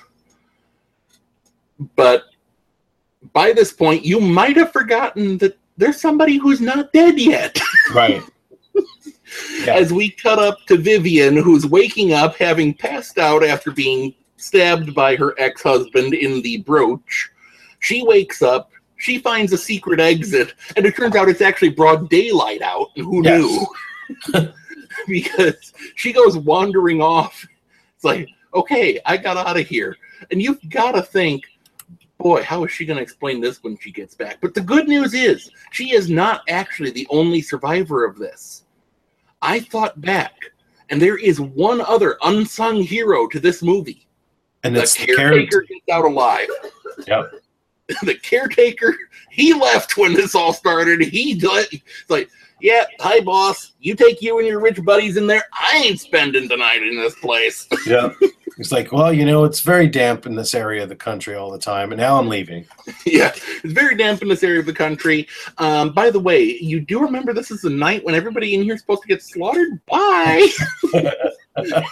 But you know, bring, I'm not going to bring that up. You're the boss. You know what you're doing. I know, I know that they had to tie this loose end up with Vivian, but Yeah. the ending just was like, I, I, why were they? I thought that something else was going to happen because it, Yeah. it took her a long time from the point where she she woke back up. She starts stumbling around. She goes through that spiral staircase, and then she She finds Patrick dead. yeah, and then she just kind of decides to collapse on this one spot near the wall, which just happens to be a trapdoor. Yeah, I, it's like, is she gonna find a vault with the ancient family's treasure there? You're you wondering what's gonna happen, but it turns out it's just the exit. So It's just the exit, yeah. I mean, it's like, you know, the ghost could have just unlocked the door for her at this point, but Right. Well, I don't know if you've ever seen the movie Cube, but it reminded me of the ending of Cube, where um, at the very end, the one guy who was left just eventually finds his way out, and he walks out, and that's the end of the movie. Like, and the, you know, it, it, for Cube, it's it's it was a good ending because he was the only guy in the group that wasn't able to to to tell what had happened. So Mhm. everything that happened remained a secret. Um, but it was the same kind of ending where, um, you know, she's she's really disconnected from all of the um, the characters for the most part, and everybody else is dead, and now she's outside. And I guess it was kind of like, you know, well, we have to have this ending where at least somebody makes it out alive, and at least you can feel happy for somebody who didn't succumb to all of this horror and terror at the end of the at the end of the day. and technically, I mean, if you think about it, she's the one person there who's, I mean, aside from Rebecca and Doris, she is the one person there who doesn't deserve, I mean, who isn't either connected to the curse, which Rebecca and Doris are technically. Right. So she's not connected to the curse because she divorced Patrick, and she was Right. not. It's at least implied that she was not actually Lynn's mother. So presumably, there was a previous Mrs. Davenant before her, um, who they don't bring up, I guess. But so she's not a part of the curse, and she wasn't a part of the. I'm sponging off of him and kind of want him dead because he because I want his money from him. She Right. she had a bad I mean it, horror movie morals of course. There's the whole the people who deserve to die do question and she might have been a bad person in the past, but you get the sense that she regrets her previous actions and wants to make amends for them. And if Patrick hadn't been stark raving mad, maybe she would have. Right. But at that point, she would have then been under the uh, jurisdiction of the curse. So technically, she's just as well off that Patrick got killed because by now, I suppose, by the rule of last person standing, uh, she probably wouldn't end up inheriting everything. But either that or the family's over and the curse is over. Because I suppose that with Lynn dead too, there the curse is done. I think, but it's hard to tell. Yeah, the curse is done, but no one benefits from it because everyone in the fat. Well, yeah, everybody. Except Vivian, everyone's dead. right, and she's not related to them anymore. Yeah. Right. Interesting.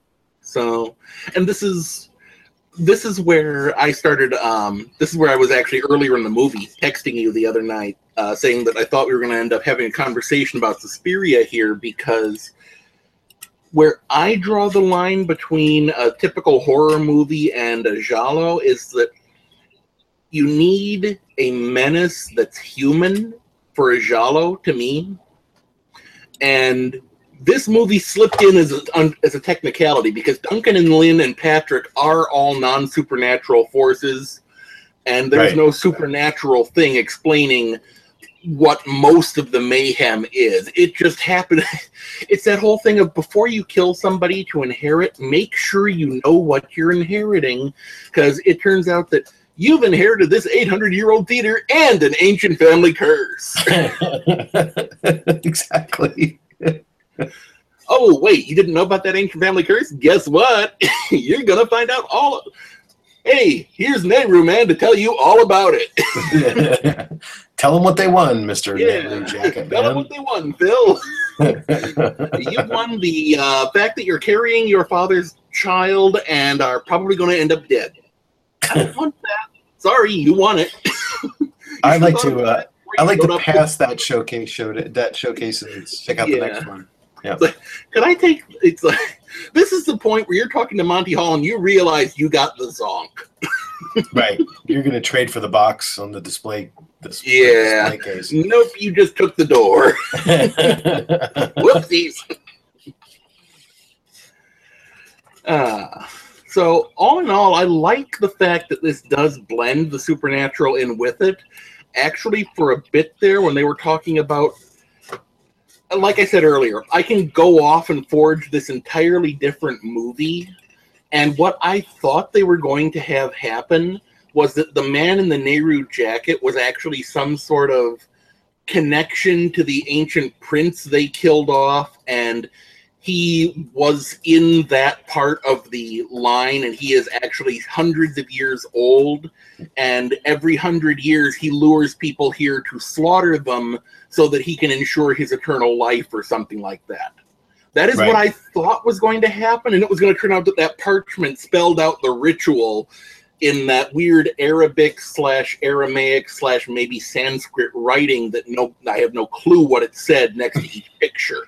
Right. it's like, okay, this person dies this way, this person dies this way, this one dies this way, and you go through all of this, and you get to live another hundred years, and that would explain why the guy looked the same in the portrait from 1708 but that's one of the weird things is okay it's very clearly a portrait of him as he appears now that was supposedly made in 1708 but the 100 year curse is in 74 so it's Right. okay so he looks if we assume that he died in the 1774 massacre and has been here through two cycles of the curse he should have looked a lot older by then so what the heck's up with that Right. i actually thought for a bit that we were going to have a lovecraftian giallo, which would have been incredibly cool for me because i love both Yeah. but it turns out that it was more of a gothic giallo, which is also cool. Yeah, this, this was like black sunday meets blood and black it was like black sunday meets bay of blood Right. Because Yeah. you've got the ancient curse and all that stuff going on. You've also got the everybody who has money really wants to kill each other so that they can get everybody else's money and win at the end. Whoever dies with the most toys wins. Right. Well, So- I was I was reminded a little bit of House on Haunted Hill. Yeah, Um, clearly, you know, obviously the, the the main connection is the group that's locked in to this place overnight, but also I think what more subtly is that House on Haunted Hill had the same thing with with um, what's real and what isn't. Is there really a supernatural thing in Mhm. play here, or is it just somebody trying to make people think it's supernatural? and actually on that note.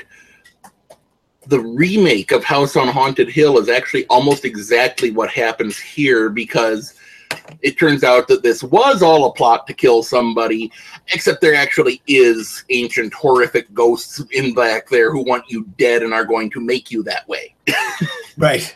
When it turns out in the end, when they have the CGI widgets from wherever come out to eat everybody, Was that um, and there was that remake any good?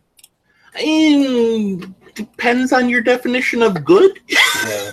I mean, I really, really like the original because it's it just was It's I just- really love the original because I mean you cannot beat Vincent Price and his wife bantering back and forth about wanting to kill each other, right. especially when you know that those two were deeply in love and would be for the rest of their lives. Right. Because it is just so much fun to watch that. But the remake, I would say, if you want to watch Geoffrey Rush do an uncanny hybrid of Vincent Price and John Waters. Okay. That because it's he he looks like a young Vincent Price when he's in there, and but with the John Waters mustache, Huh. and they're they tell you in the film right away that this is a thrill ride. Don't think about it. You're just here to have fun and be scared. And in the end, that's exactly the type of movie it is. It's the supernatural horror movie equivalent of a lot of these gialli, because if you think about it too hard, you start thinking, wait a second, how did the ghosts from the 1920s use the internet? Right. And then it starts to break down. but on the other hand, if you're just having fun watching Catherine Zeta Jones, I think it was, whoever, if you're having fun watching the evil wife be evil and then turn out that there is something supernatural here that's going to eat her, okay, you can have fun with that. And actually, when I was just thinking about it now, it actually ends the exact same way as this because the two adulterous people carry out their plot.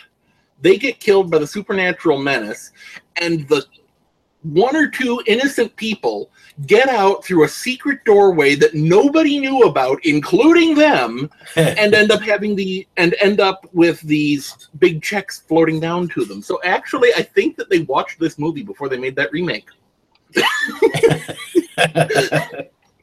They, They just might had more have. CGI to use instead of a guy in a Nehru jacket. right. So I would have preferred the guy in the Nehru jacket in that movie because this guy was he was my he was the most fun character in here because you could just tell that he was looking at these people and he's like, Yeah, you deserve exactly what you got Yeah. coming. You are gonna get it. It is gonna be so fun. I'm gonna love watching you guys die. Well, he is I- just enjoying himself this whole time.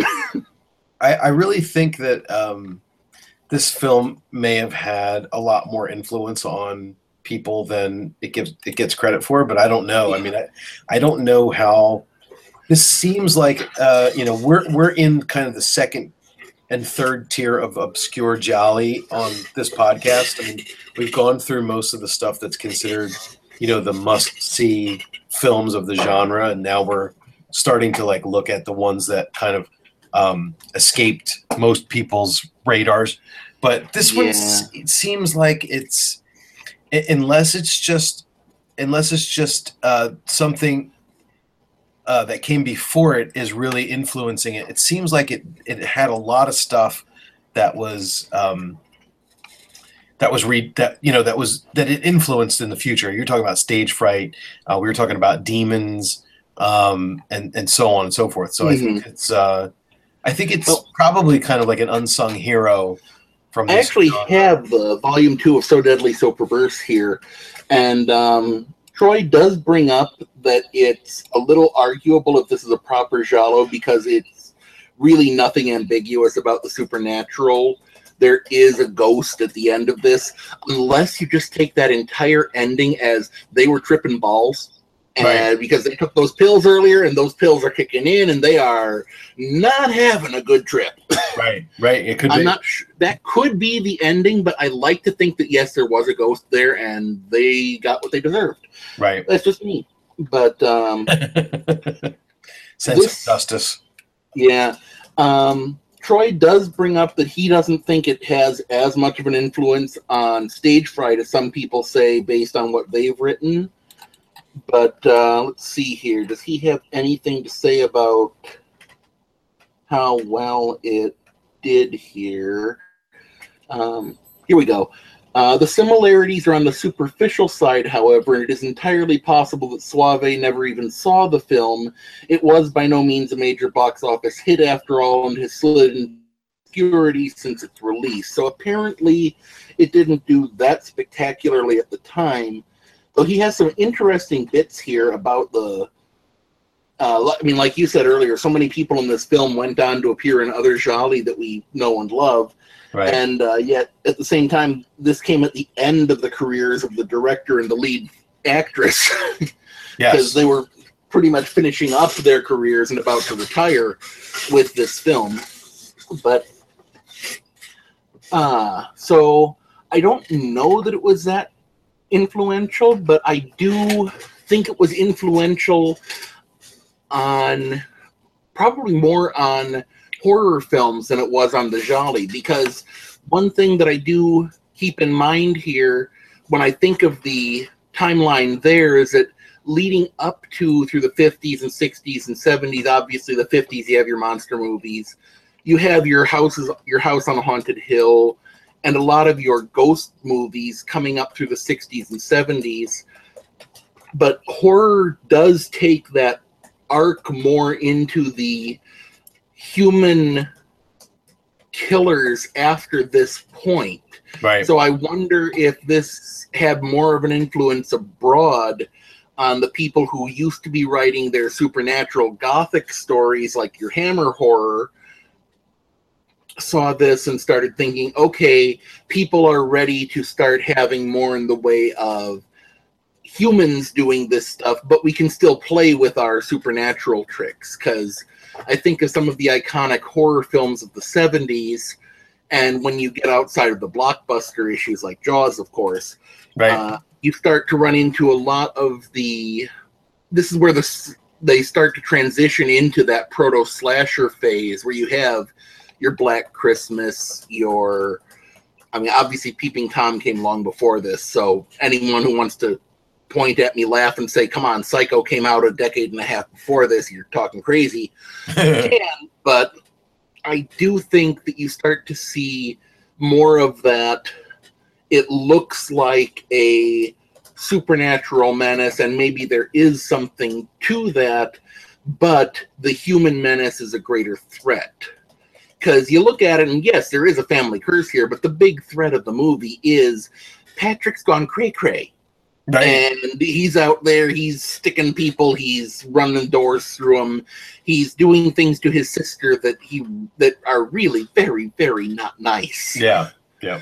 and posing her next to her girlfriend etc and he's somehow strangling his romantic rival from half a room away whatever Yeah. But How all he this that stuff one going off. on while there is the guy and the curse and stuff the ghosts only kill two people and even then it's not so much that they kill them as they say yeah you're down here. You're staying down here. Yeah.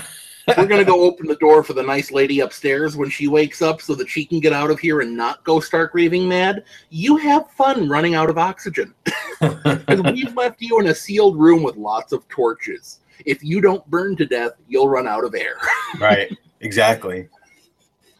So the ghosts are, I mean, like I said, Na- the man in the Nehru jacket's kind of a nice guy, really, aside from the fact that he is obviously a dick and that he's like, he knows this is all coming. He's not going to help him get out of this. Yeah. No, not at all. That's all. not his job.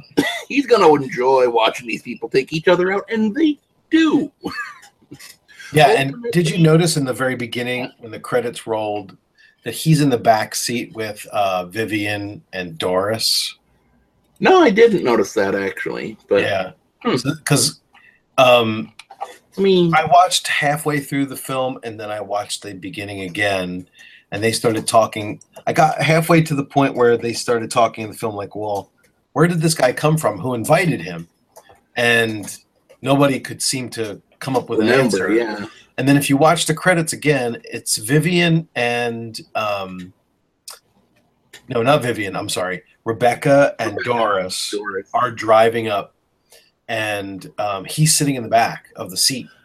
Let me just bring that up. That's close enough to the beginning. I can bring that up here and see. And because I'm wondering if he even came up with them, and I didn't see him in the back seat, and I was wondering if he uh, came with the theater, as it were. But let's see here. There's Vivian and Albert. I'm sure this is riveting for people who are listening on the podcast, but I'll, I'll do the soundtrack. Do, do, do, do, do, do, do, do, do, do, do, do. There's Patrick. Patrick's alone. You'd think he'd be driving with Kim, but No, he is driving with. He is driving with. Oh, Kim. he is? She, Okay. she shows up at the very end. Ah, okay. Russell must be the guy who's the odd one out then. Because he's the only one. I mean, Russell's the only one here who doesn't have a date. And Yeah. Of course, he's borrowing uh, Patrick's. So, okay, here's Rebecca. And Doris, I don't see the guy in the Nehru jacket, but eh, it doesn't much matter. I mean, he could still be there. I just didn't notice him in that shot. But Yeah, they they show him. I think they you know the the opening montage of credits is to yeah, to show the That characters. shows- who's with who? So, Right. But I think they go back when they eventually they do. It's kind of like a dual purpose. They want to give you the names of the actors, um, and they want to let you see who the. I one thing I will say, I wish that we'd seen that party because that would have been interesting. That would have been a good place to drop a hint as to what was actually happening. Because when they're asking whose idea it was to come out here, which is really a very good question, um, Right. Patrick first says that it was Lynn's idea, which makes sense if you know who the killer is right. but Lynn says it was the man in the Nehru jacket. So is she? I'm wondering, was it him or was it to throw off suspicion? Because everybody at this point is pretty much saying it must be the man in the Nehru jacket. None of us know who he came with. Um, we really hope it's him because while we do kind of hate each other, we would really rather be able to know that the people we're hanging out with aren't the killer. So let's please have it be him, the person who's not here with us right now and possibly stabbing us in the back. Right. And so everybody's pretty quick to want to suspect him when it's kind of interesting. Well, we all know each other. We don't know him, so he's obviously the likely suspect. Well, yes, but we know each other, and we've we've all hated each other for so long we don't even remember why anymore.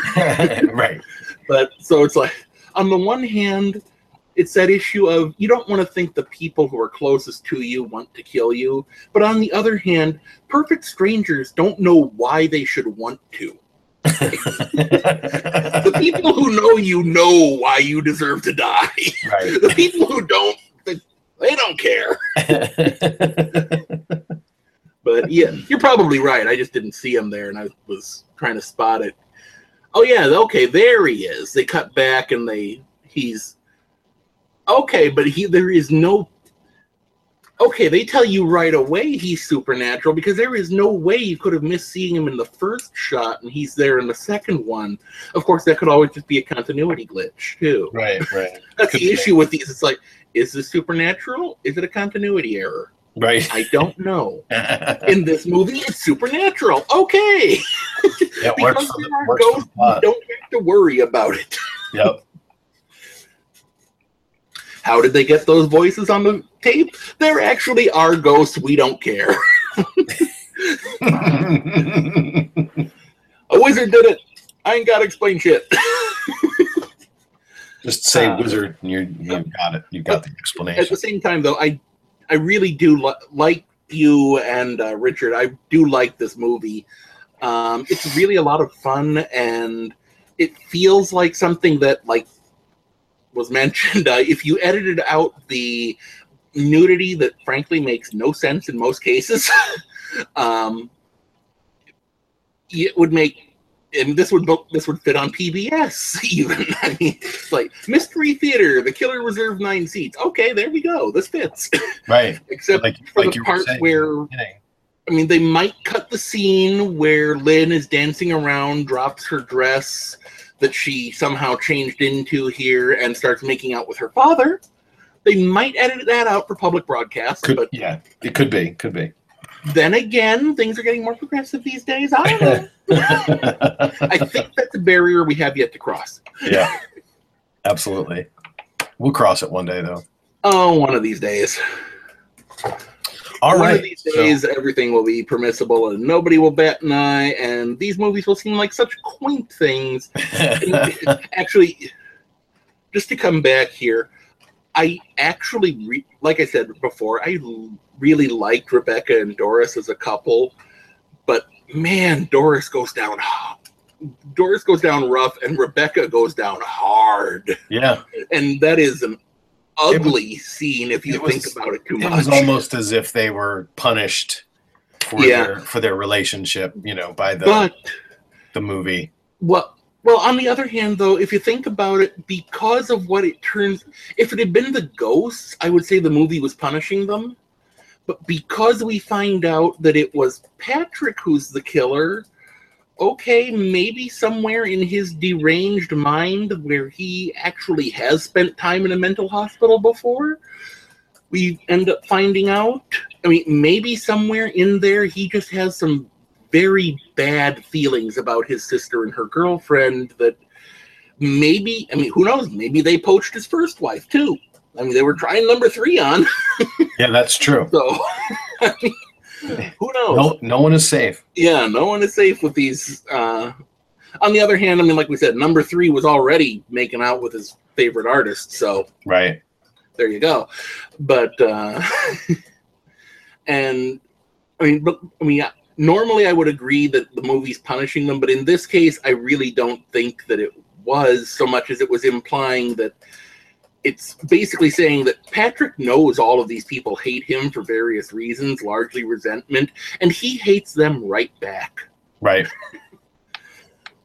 and uh, actually, I will come clean about, that. Uh, last episode, the issue came up of uh, how we would reference people who are dressing differently than one would expect on this show. I did was the one who brought that up, and I never thought that you guys were trying to be offensive in any way. I just I've got a bad habit of using that phrasing myself because I was taught it um, by Yeah. people who sh- who have the right to use it.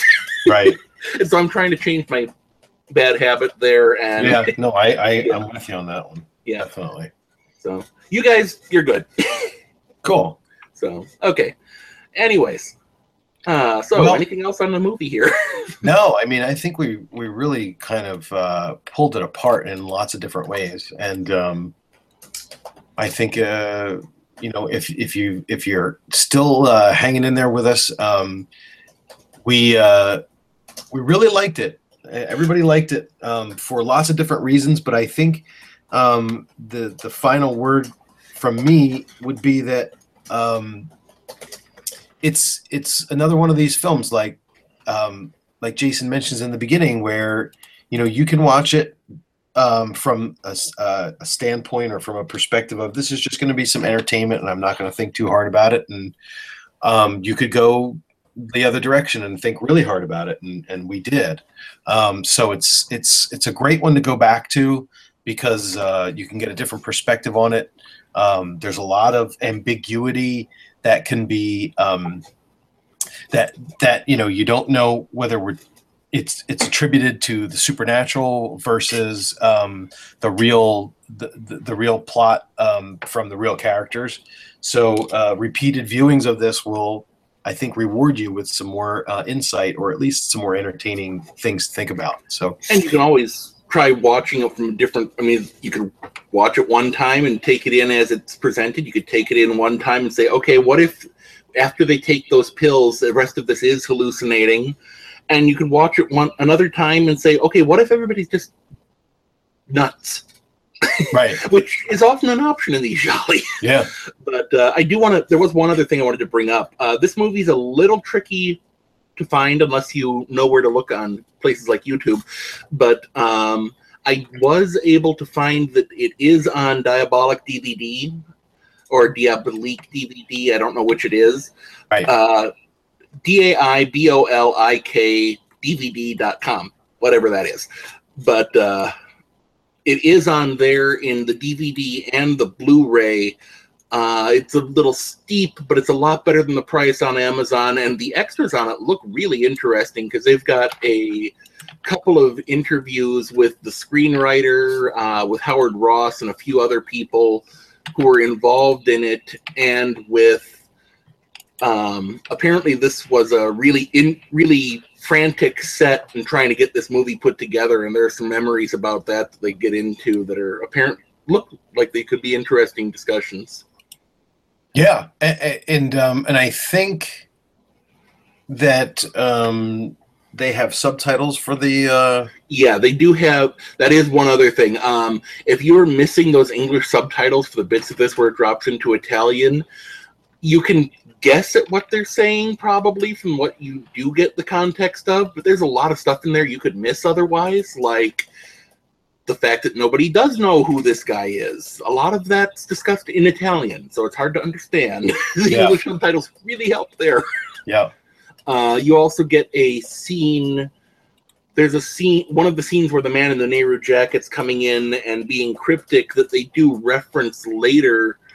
Um, he basically comes out and says, "Look, everything that happens here tonight, it's happened before. It'll happen again. This is my gig. You're all gonna die." and he's saying all of this in Italian, though I liked his Italian voice better than his English one. yeah. I I would have liked to know what he was saying in that Italian voice, which was Right. very deep and very. it sounded very impressive, but I think it would have been a lot more. Im- On the other hand, at the same time, the English, I don't give a shit. I'm just to enjoy this, does have its own charm. Right. um, from the acting perspective, you mentioned that. Um, one thing that is brought up is the woman who plays Vivian. Um, obviously, acting in these movies is hard to judge because they are dubbed, and I have no clue if she did her own voice or somebody else. Probably somebody else, because Right. I don't know. She apparently never really broke out in English language countries, so I'm guessing that part of that is probably not speaking the language too well. Um, but her facial acting, she does a, some of these movies. You have people who are you can tell they're blocks of wood, but the dubbing is making them a character. Right. In her, you can tell she is acting and doing a good job of it. And the dub may not quite measure up to it, but she gets through the emotional impact in the I am a terror. I am. What the hell is going on here? I do not know. I am scared shitless. I just want out of this place. She Right. is doing that very well, all in her face as well as in the dialogue, which gets a little histrionic at a few points. Right. Right. But that's a good So- point. she is she does a very good job in the acting area and so does patrick really because um, chris avram is the actor i think it was Mhm. uh, yeah and he was another one who you can tell he was selling the character through his reaction to things even if that character was trying to be muted you could tell there was work going on behind the eyes too which is Yeah. always nice to see with these things because you can't tell how good the acting's doing through the dubbing Right. and it probably helps in his case that apparently he is Romanian, and I did not know that. so he probably learned, he probably had to act a bit better be, just to get through in Italy because Right. obviously Italian was not his first language. One would think. Yeah, I, I would think not. Interesting. Cool. Uh, let's see. Any other notes I have? Yeah, I would. Yep, I think I got through pretty much all of my notes on this. So Cool. okay.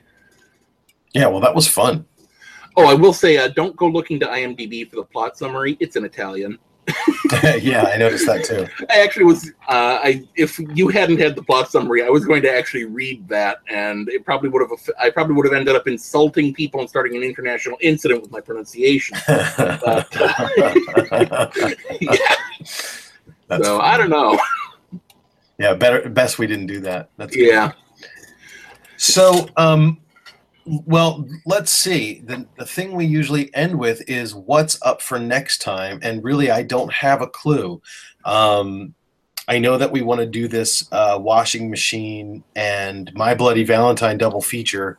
I don't know if it's going to happen next. Um, it really depends on Creep's availability. So I'll just kind of throw out there that that's what we're looking towards, and um, I guess that if something changes uh, in the scheduling, it'll get posted up on the group uh, for the Mhm. people who are interested in in knowing what we're doing. But I will uh, I will go ahead and get this um, mixed down and uh, put some music behind it and get it off to Creep and hopefully Creep is really the um, the man who controls the podcast publishing. So I will um, send it to him and hopefully in his travels he'll be able to uh, post this up within a couple of days or so. So it'll be out there for everybody. But um, until then, I wanted to say an extreme amount of thanks to Jason, who came in as a clutch uh, co-host and um, no, clutch is not the right word. Pinch, pinch is the right word. Well, Um, And thanks to you guys for having me on because I've been uh, looking forward to talking about some of these, and hopefully I'll be able to uh, talk about the washing machine sometime soon. And I've Yeah. got some thoughts on that movie. that will be a very interesting That will discussion. be a very least. interesting discussion with everybody. Yep. I think Sanders may want to uh, force his way onto the show so that he can complain about it. But Yeah. Well, once he see Yeah, Creep, Creep's really good at convincing you that you should reevaluate the stuff that you didn't like. this is true. But Um, Sanders should write in and tell us what he doesn't like about this movie because he's been so vocal about it on the group. I think. Yeah, he said he hated it a couple of Yeah. times. He put it on. He put this on his list of the most disappointing gialli he has ever watched, and this movie is deep on so many levels. I have come up with at least three different layers of artistic meaning behind this, and I'm sure that Ruggero had one of them in mind, or at least would say so after I told him about it. Right. He, he would agree with you on at least one. Yeah. That's funny. I, one thing I didn't mention is that I have a knack for taking. I have taken Black Roses, if you are familiar with that heavy metal horror film, and I have turned that into deep, meaningful art in order. I have been able. I have an ongoing feud with my art history professor from college. He doesn't know about it, but he said that in order to be art, something has to deliver a deep emotional meaning. And then he sent us off to look at an art exhibit that had where some of the art was an ancient Peruvian water pot that had an otter on top. And it's like, what's the, the deep meaning emotion? And he wants us to talk about deep emotional meaning. I'm thinking otters are cute. Right. That's pretty Otters- emotional. It's like otters are selling this year. That's what it means. and so I have since come I call it the art of bull hmm. squint. If you squint at anything hard enough and bullshit your way through it, you can turn anything into high art. Sure. And the washing machine proves that. Absolutely. And I can't wait to um to hear everybody's discussion about that. So that's going to be fun. That will be interesting, yes. Yep. So uh, once again, everybody, uh, go to jalochowchow.com if you're looking for archives of the podcast. Um, go to iTunes or Stitcher uh, if you want to get it from there. Give us a review uh, on iTunes if you can. We always love those. Uh, obviously, check out gialloscore.com, which is my website. Uh, anything you want to plug, Jason? Uh, not yet. My old, my old podcast is off the air, and I have not finished writing the other stuff yet. So not yet. All right, but we will uh, throw you in there as soon as we have something to plug for you. And I'll- uh, I'm sure I will spam the group and make you guys hate me. Cool. um, that could never happen. Um, and three album, uh, three albums a week. Don't forget about three Oh, albums a week. My blog uh, on music, which is not Giallo related at all, except in the rare occasion when one of the Giallo soundtracks shows up in my playlist. So um, that's it, guys. Thanks for listening, and we will see you next time. And we always end with ciao, ciao. Ciao, ciao.